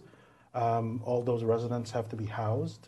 Thus far, I think Arlington's been building a lot of rental housing and not so much opportunities for ownership. Being a fully built-out community and an older community, I guess the question is, you know, how do we build for those new people coming, and what types of houses are we going to offer them? Yeah. And I think that's the crux of the conversation I think the community's having right now. Absolutely. Yeah. And, you know, when you say we, right, we talk about this collectively. There are a couple of different forces that determine what gets built, where, how much it costs.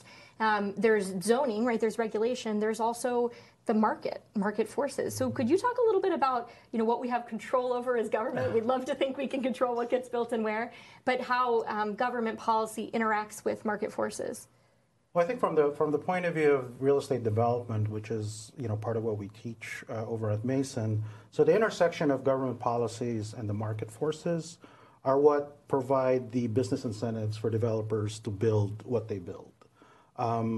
If your policies, zoning policies, and other policies that you have encourage the building of large single-family houses that are more profitable for developers. And there's a market demand for that, that's what's going to get built. Developers take on risk-adjusted returns, as we call them. They view the landscape, and you know, if something is available by right, which is the lowest risk available, and there's a demand for it, then that's what they're going to respond to. And right now, I think from the reports that I've read from the Missing Middle Study, you know, about 100 or so houses are being torn down every year. The majority of which are three-bedroom, 1,500-square-foot older houses, and they're being replaced by new 5,500-square-foot houses that are costing, you know, upwards of $2 million. So that's what the market is. That's what developers are responding to because of regulation, zoning, as well as the market demand. And I guess the debate is whether we can tweak the regulations to provide other incentives. Yeah. Well, and I'd love to hear, too, from Callie and Miranda, you know, one of the questions we hear a lot is, well, there are plenty of, you know, moderate income folks who'd like to buy a moderately sized house. What is going on? Why isn't the market providing for that? And I think Eric just described one of our biggest challenges, which is the replacement of modestly sized homes with very large ones. The community has talked a lot about, you know, missing middle is maybe one way by getting more flexible in our regulations, providing alternatives. Do you know of any communities that have tried to get more restrictive about what can be built? And what kind of results have you seen there? I think there's now a long history of communities being pretty restrictive. And the results are clear from the data, and also in communities where we're reversing these policies and deregulating zoning to allow for more diverse opportunities in housing. Restricting it does not solve the affordability problem. It does not solve the supply problem, obviously. And there are a lot of people in Arlington that I believe want to and would live in a smaller house, smaller footprint, a little bit less land, in a way that is compatible for your neighborhoods and the character of this place. So, yeah.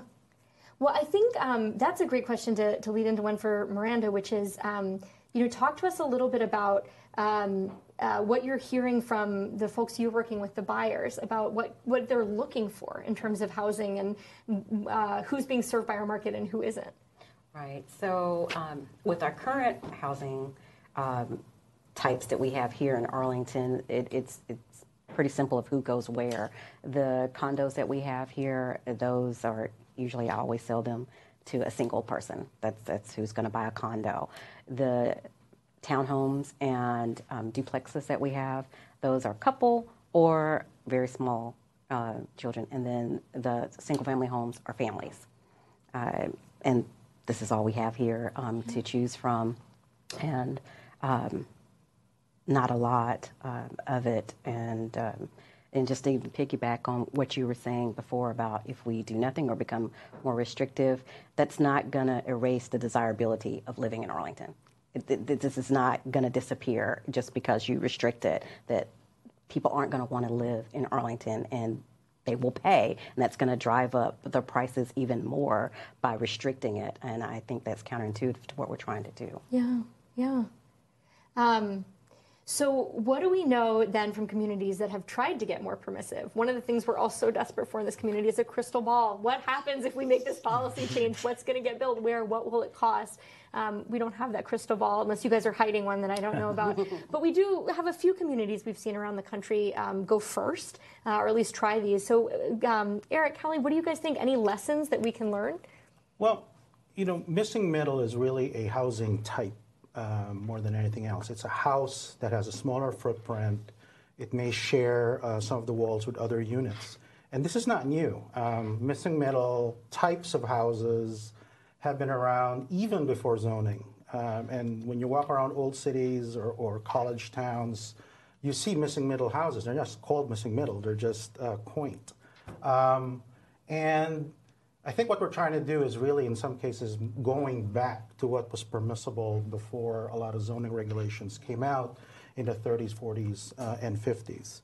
So you have communities like Boston, Chicago, which are well known for plexes, and Montreal. I think those are the three cities with the most number of plexes. And those plexes serve in those communities as starter homes for people who live in those communities even today. Now, in terms of new types of modern versions of it, it's always interesting to go look at a development that's designed for multiple types of properties on the same street, which is a lot of what missing middle is. Locally, we have an example of that. It's called Kentlands in Gaithersburg. So if you go to Kentlands, it's designed with a single family, you know, side to side with a duplex, a bunch of townhomes. So it's a really good example of a designed community with a lot of missing middle mix. And you can see there that, you know, the prices range from $400,000 to $1.5 million in the same community of about, you know, 1,500 homes. So that's what's achievable